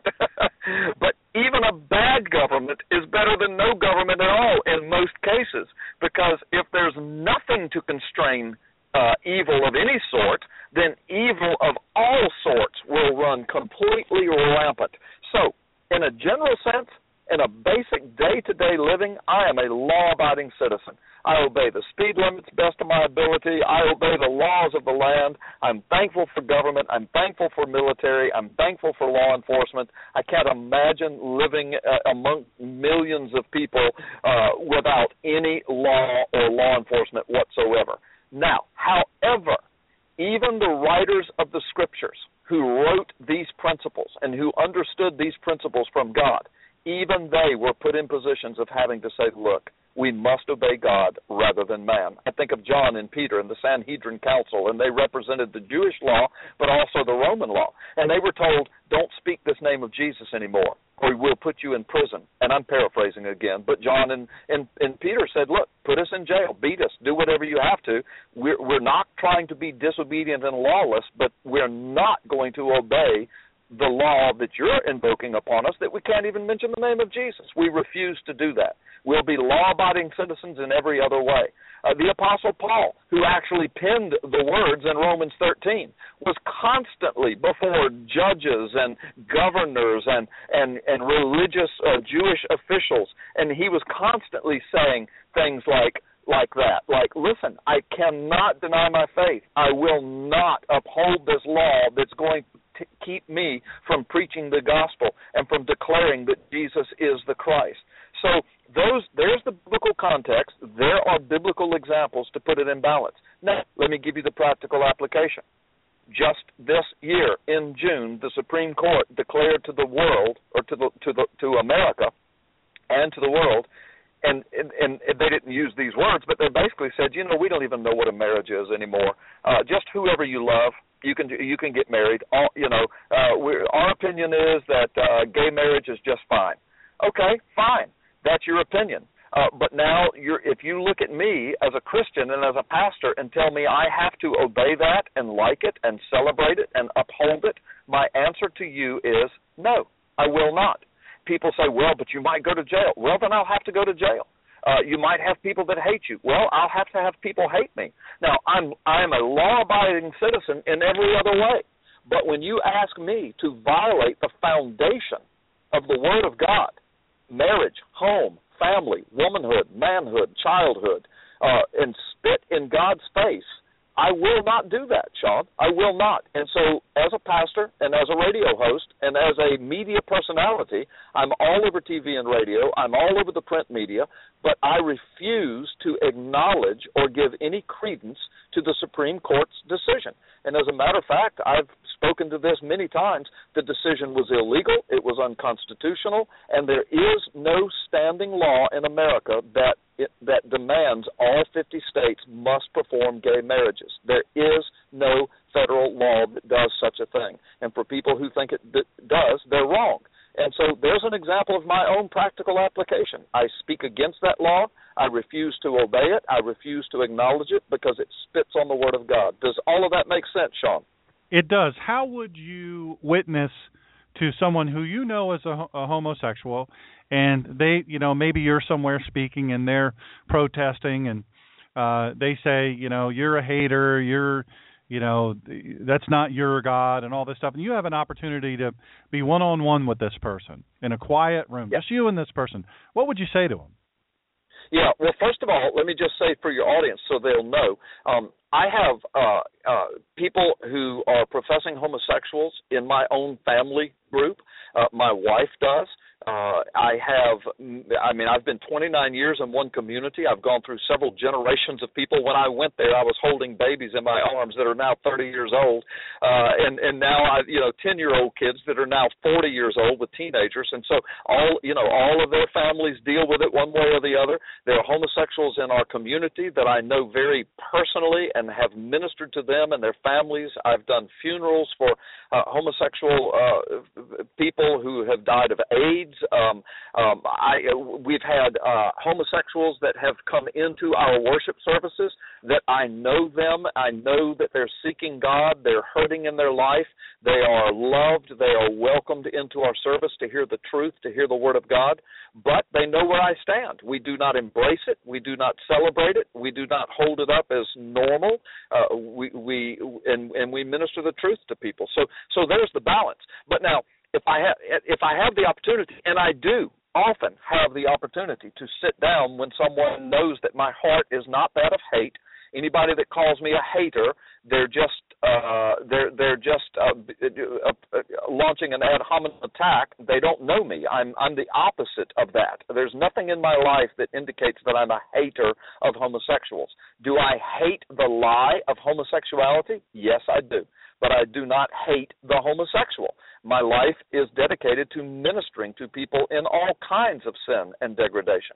Now, if I have the opportunity, Sean, to sit down with uh, a person who says, "Look, I don't see anything wrong with homosexuality," and it could be an active homosexual, or it could just be that Christian in my church that's sitting on the pew who maybe is new to you know to our church because if you've been there a while you know where we stand and but but they might say look I just don't see anything wrong with it Pastor Carl uh, what can you tell me the first thing I would do Sean is I would say listen do you believe the Bible is the Word of God from from Genesis to Revelation do you think this is the authoritative Word of God now, I know somebody might say, well, no, I don't. And then, then I would approach from a whole different angle. But let's just say that you're dealing with, with look, a recent poll was just taken among thousands of evangelical Christians, Sean. 33% of evangelical Christians claim that they see nothing wrong with gay marriage. 33%. So, and I and I attribute that a lot to weak preaching and weak uh, pastors. But anyway, so let's say I'm sitting down with one of those. I said, Do you believe the Bible's the Word of God? And they would say, Well, of course I do. I said, Okay, then. And then I would hand them Romans chapter 1 and say, Read this out loud, starting at verse 18. Read the entire chapter of Romans, starting at verse 18. Read it out loud to me and tell me what you think that says. I mean, you give me your interpretation. And I've done this several times, and it freaks them out because God's Word says that homosexuality is an abomination and he says that and, and God's word says that it is the reason that depravity of mind and a degradation of mind and culture comes to the world when societies wrap their arms around and embrace when churches when God's people embrace this degradation of of God's word and God's plan for life so that's how I start I just go straight to the word and I hand it to them and I say, please read this to me. Read it out loud. Let's talk about it. What does God's word say? I mean, here it is. Here's the context. You tell me what you think it means. And it's so clear, it's so plain that anybody who claims to believe the Bible is God's word, they're going to have a hard time getting over that hurdle. And of course, there's so many other passages we could go to, but that's that's the way I usually begin, Sean. Well, I like it. I like it. You know, it's it's uh, an interesting thing. Uh, a lot of times, and I get engaged in, in in these different conversations, different places, and sometimes when I go speak places, there's protesters, and uh, and I'm okay with that. Actually, I, I don't have a problem with it. I engage them if they're if they're civil. I'm not going to get in a yelling match with them. I didn't come there to get in a yelling match with people, and uh, I, I won't I won't stoop to that level. Uh, I won't stand there and let them scream and yell at me and get in my face. You know, we we won't allow that to happen. But at the same time, I do like to engage with people, and I like to say, hey, let's just let's establish what our context of truth is here, so that we're we know we're we're singing off the same page. And what I hear a lot, uh, more than anything, and I talk about this in our in in my book, uh, "Excellence Kill the Church: How Mediocrity is Destroying America." I talk about this. That look, we've sold out. We've we've in order to get more people in the door, churches across America have sold out. They've said, you know what? Instead of being sold out and radical for Christ, we're going to be sold out to put butts in the seat. Instead of instead of being sold out and radical for Jesus Christ and the truth, we're to we're going to do all we can to get as many people to like us. And you know what? If they like us, eventually we come into community, we come into relationship day to day. Eventually, we'll drip on them, and they'll go, you know what? I want to be like you. I want to be just like you. Um, I have a pastor who tells me, uh, he said, you know, I don't tell anybody I'm a pastor. I, I that's a secret.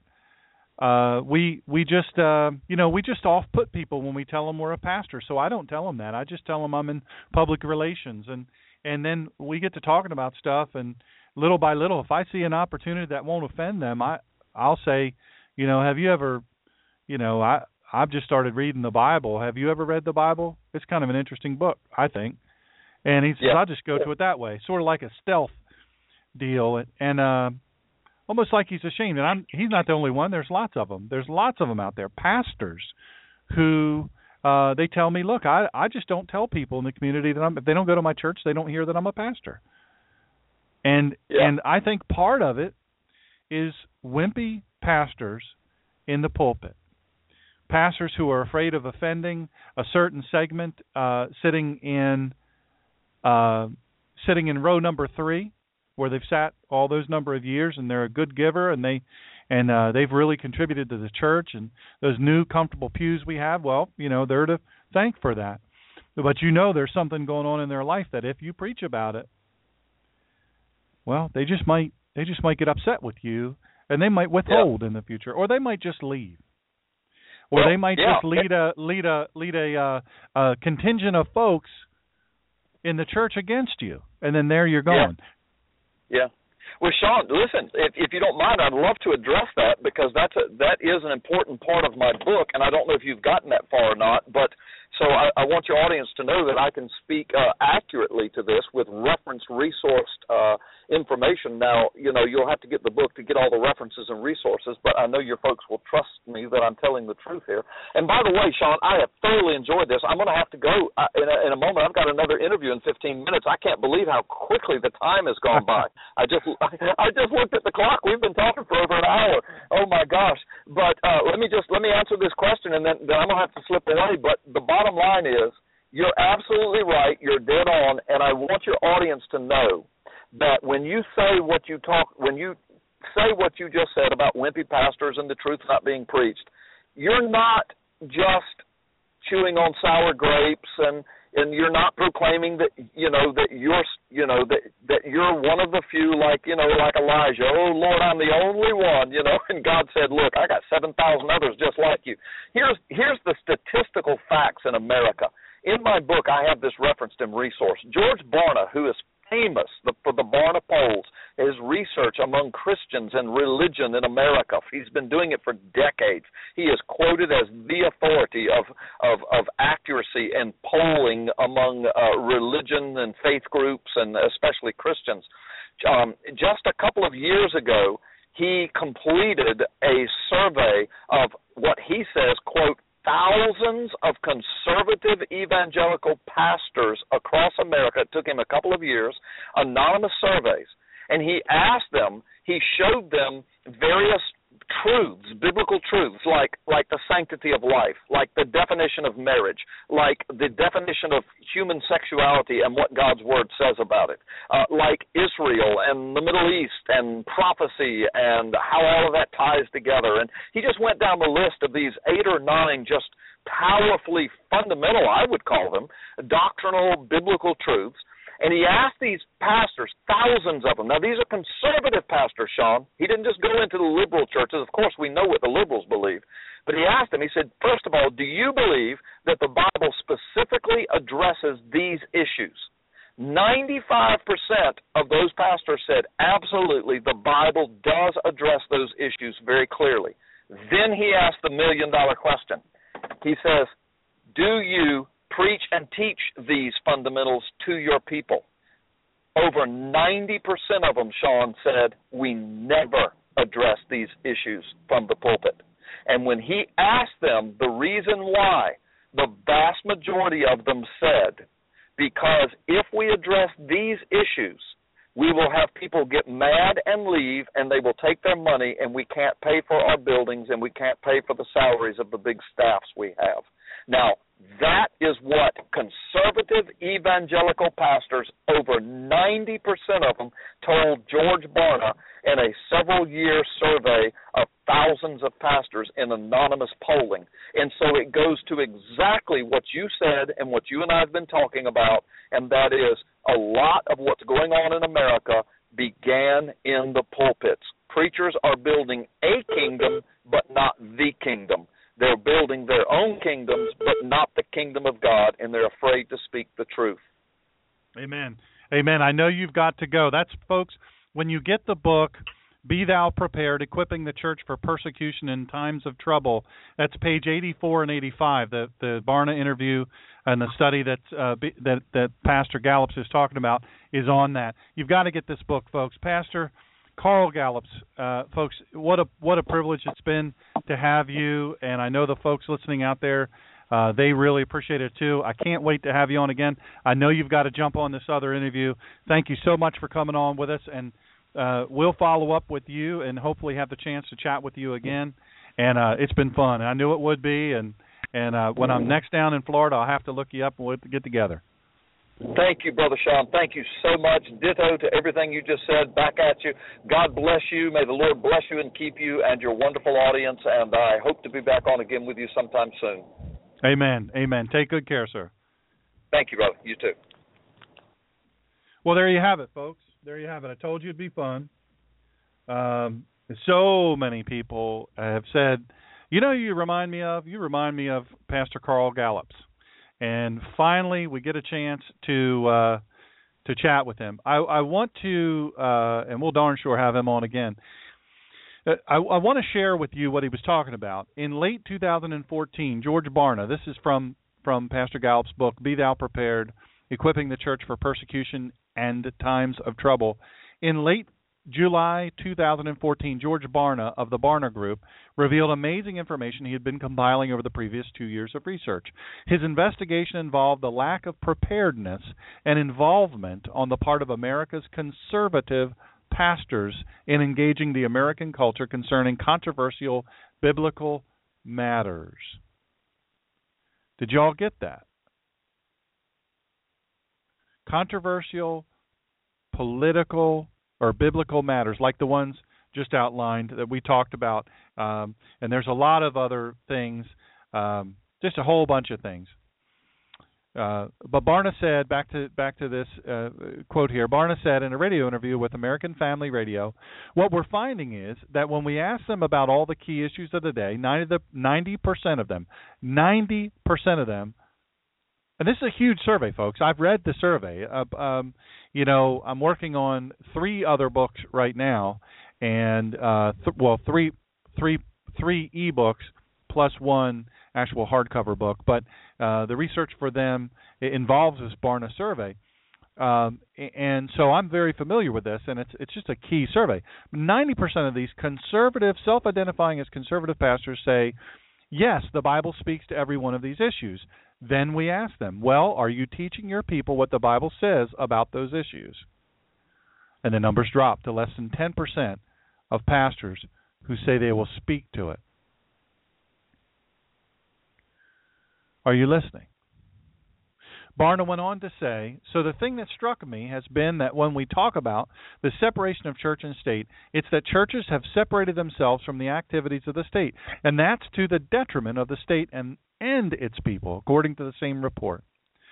When asked why they did not engage the culture to which they had been called to minister, and why they did not preach the important yet controversial truths of the Bible, to their people. The pastor cited, among other things, fear of losing members, fear of losing financial support, the extremely controversial nature of political subjects, and a lack of familiarity with the details of the issues. Probably the most telling words of the Barna interview had to do with the lack of preparedness on the part of America's so-called conservative pastors. When you look at what they what they get in Bible school or in the seminary, they are not taught to get people engaged in these particular issues.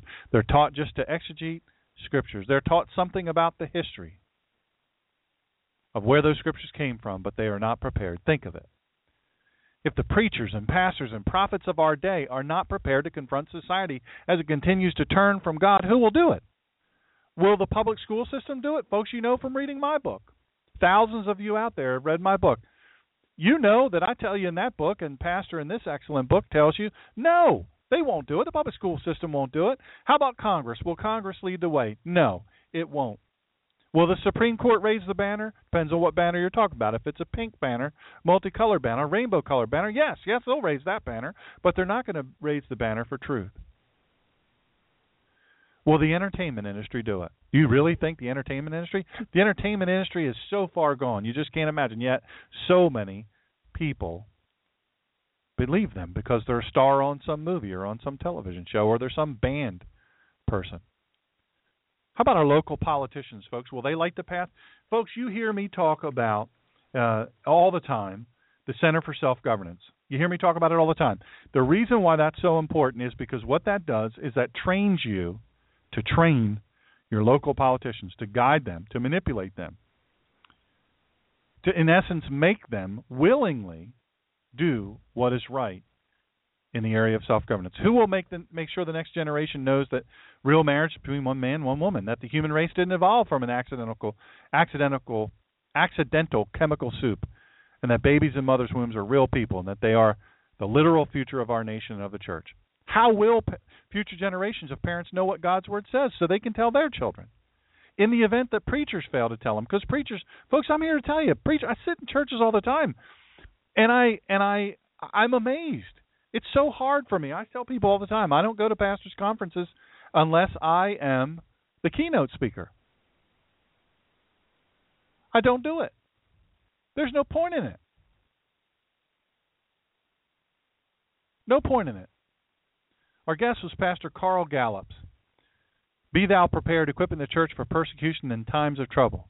I'm telling you, a powerful, powerful book. You can get this book uh, on Amazon.com. You can get uh, you can get it basically anywhere, anywhere that sells books. If they sell my book, a great idea. I'm just helping you with your Christmas shopping because it's right around the corner. Buy my book, Excellence Killed the Church: How Mediocrity is Destroying America, and buy Be Thou Prepared by Carl Gallups. And I'm telling you, give it to your pastors, give it to your your church leaders, give it to your Sunday school teacher, give it to your deacons. My goodness, give it to your friends and your family, and take one for yourself.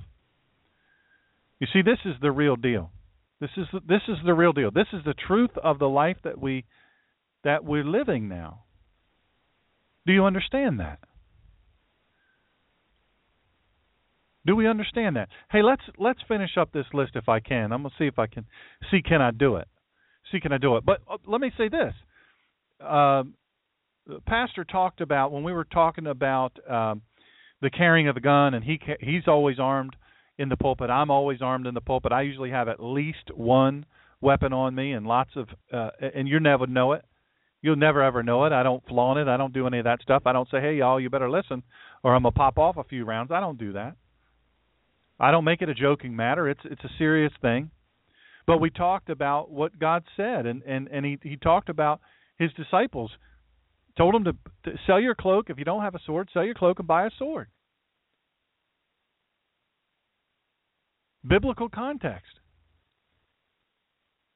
Look, he, uh, Yeshua was warning his people of potentially dangerous times ahead for them and their families. That's why he told his Talmidim, his disciples, to, to get a sword. It's the ancient equivalent of a firearm, personal protection weapon, and defend your families.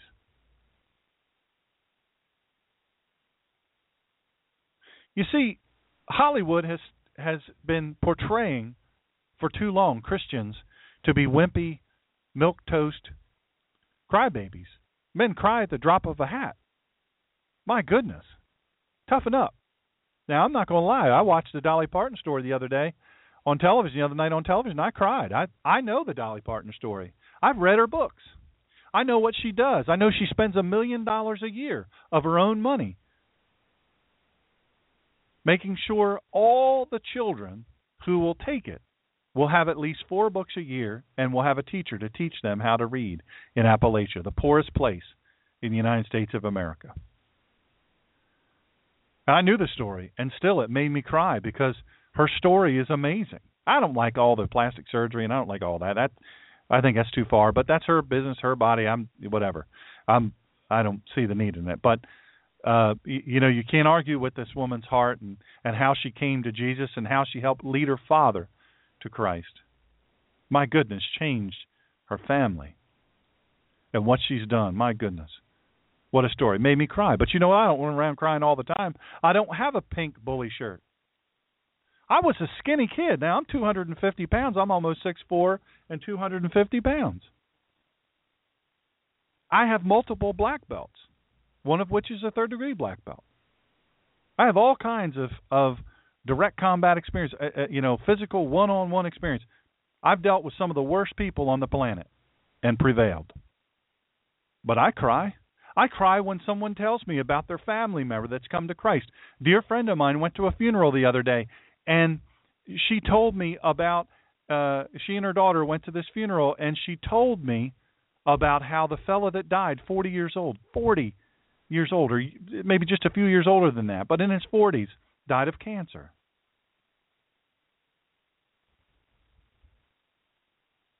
And he and he didn't know Christ. And on his deathbed, he was asking somebody, tell me the story. And his children led him to Christ.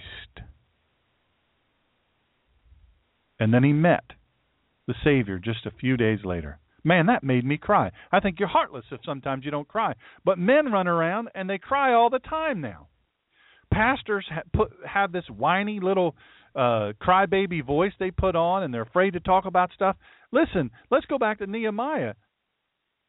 Nehemiah was charged with the responsibility of rebuilding the walls of the city of Jerusalem after the Persian conquerors had issued a decree allowing God's people to return and begin their work. But let me tell you what, enemies and persecutors they came heavy against Nehemiah and his people. Folks, uh, in Be Thou Prepared, Pastor Gallups talks about this.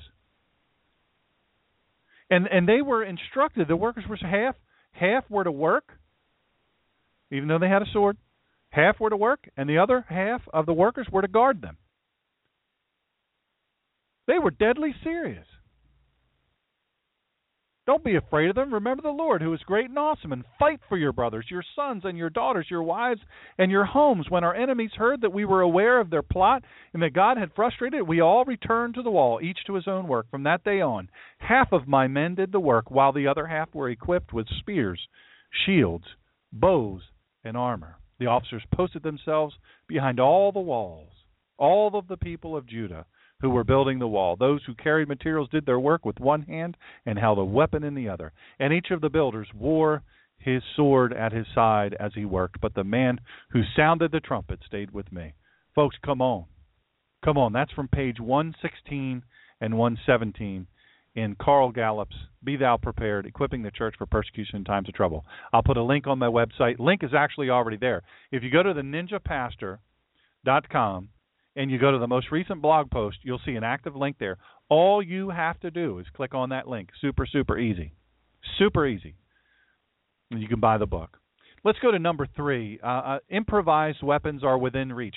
If you cannot or choose not to carry a firearm, there are always effective weapons within your immediate area, so learn to use them. Now, let me say this, and, and, and it is funny. It is fun. It's a funny meme.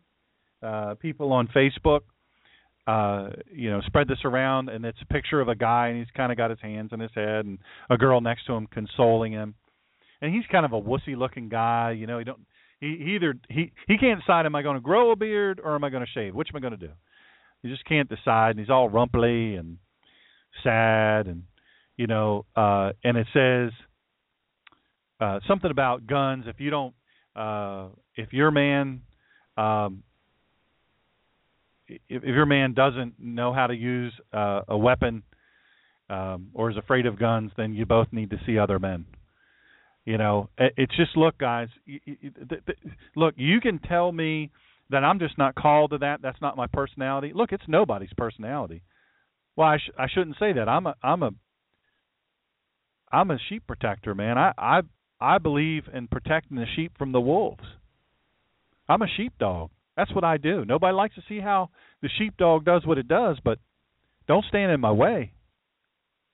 But look, if if you're somewhere and, and Lord forbid you don't have a weapon, you don't have your firearm, look around. As soon as you go into a place, look around and and make it a habit or make it a game to find a weapon that you could use if things go south. Come on now, don't be a wussy face.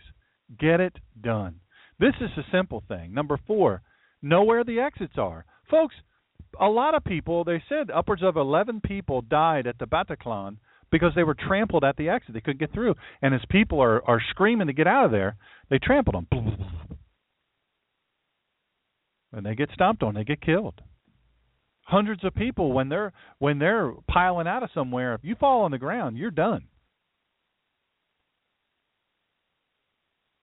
Anything anything that could be used as a weapon, and then you've got to know where the weapons are, where the exits are located. People die because they can't get out. This is the first thing you do, maybe even before you go somewhere. You do a little recon. You do a little advance work, and you say, "Okay, I'm going to this place. I'm going to this place. I'm going to pull them up on the website."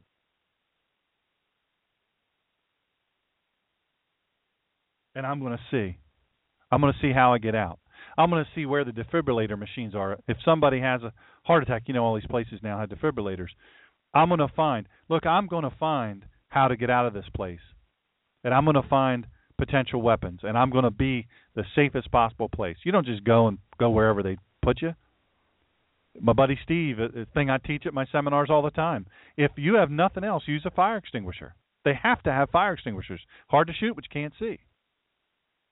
And then when that sucker's empty and they're trying to figure out how to get that stuff out of their eyes, beat them, beat their heads to mush, and then get out. Take their gun while you're at it. Act decisively. This is number five, the immediate action drill. Look, you look, you got to decide. Don't mill around. Don't stand on the fence. Don't wait for instruction. Don't wait for somebody to tell you what to do. Know what to do. Get out. To ponder is to perish. Number six, be alert to people and unusual circumstances. Folks, pay pay attention. Pay attention. Pay attention. You must pay attention. Something doesn't fit. Turn the turn the the the uh, turn your security condition up. Maintain condition yellow. Always be alert. Number seven, the cops say if you see something, say something. Everybody has stories of of of witnesses who said after a crime, I wasn't sure what was going on. I didn't want to make a big deal out of it. Look, if you see somebody that's suspicious, something around is not right, tell somebody. Always remember this number 8. There's always one more bomb, one more attacker, one more assailant. Especially with ISIS, especially with Islam, it's a shock and awe thing. They wait for people to get there uh, to help, and then they set off the other explosion. Here's number nine understand basic trauma medical care. Know how to stop bleeding. Basic tactical combat casualty care. It's on the internet. It's free. Learn it. How to apply a tourniquet. Spinal immobilization. Safe patient evacuation. Number 10, folks, this is so important. I teach about this all the time.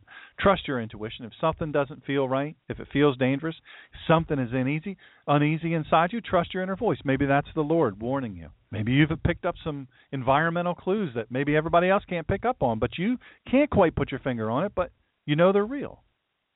Number 11, this is free, free of charge, no cost or obligation to you. Look, it's not hyperbole to state we're all now terrorism responders. We're all first responders because the avowed goal of Daesh, ISIS, Islam is to bring death and destruction to Main Street, USA. But you don't have to be a victim. You must plan, you must prepare. Terrorists are ready. Look, next week I'm going to share with you uh, when it is right to fight. Christians, this will be when you know this is your go button. This is your go button. This is the scriptural go getter done. Next week, you're going to have it. Next Sunday, we're going to be preaching uh, at our Kehala, and that'll be broadcast all over the world. And let me tell you what, you're going to love it. Because this is going to be the nuts and bolts of it from Scripture. When you know when to press the, the go button. When is it right to fight? Christians, you need to listen. Folks, I've appreciated having you with with me today, and if if you want to help support, this is all out of my own pocket. If if you want to help support what we do in our ministry, all the different things we do, if you want to learn about what we do, the ninjapastor.com, drshawngreener.com, you can learn all about that. But if you believe in what we do and you want to help support it, there's a donate button on the ninjapastor.com. There's a thing there. Read the uh, and there's a link there for uh, Pastor Gallups' book and and if you're so inclined and you're and you happen to be blessed in that way, feel free to donate. We don't share information with anybody. It has been an absolute pleasure to have you with me today. This is a special day because this show has been dedicated to Major Samuel Mark Griffith, United States Marine Corps. He was killed in action heroically in Afghanistan on this day in 2011. May God bless this warrior patriot and his sweet family.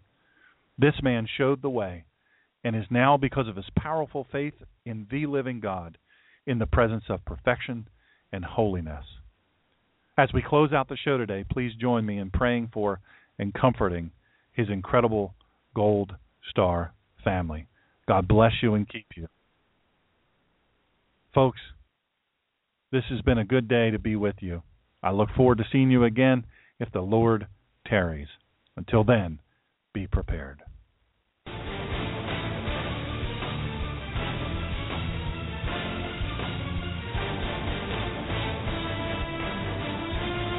Join us next time for the collision of faith and politics. And please follow this show at www.blogtalkradio.com forward slash The Ninja Pastor. And follow Dr. Sean on Twitter at The Ninja Pastor and on Facebook at www.facebook.com forward slash God and Country Radio and at www.drshawngreener.com. In the meantime, Dr. Sean will be fighting for you and for this great country. Thank you for joining in this fight.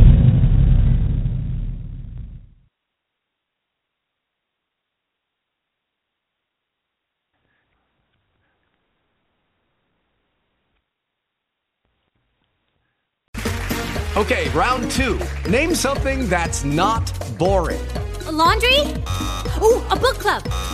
Computer solitaire, huh? Ah, oh, sorry, we were looking for Chumba Casino. That's right. ChumbaCasino.com has over 100 casino style games. Join today and play for free for your chance to redeem some serious prizes. ChumbaCasino.com. No purchase necessary. Full prohibited by law. 18 plus terms and conditions apply. See website for details.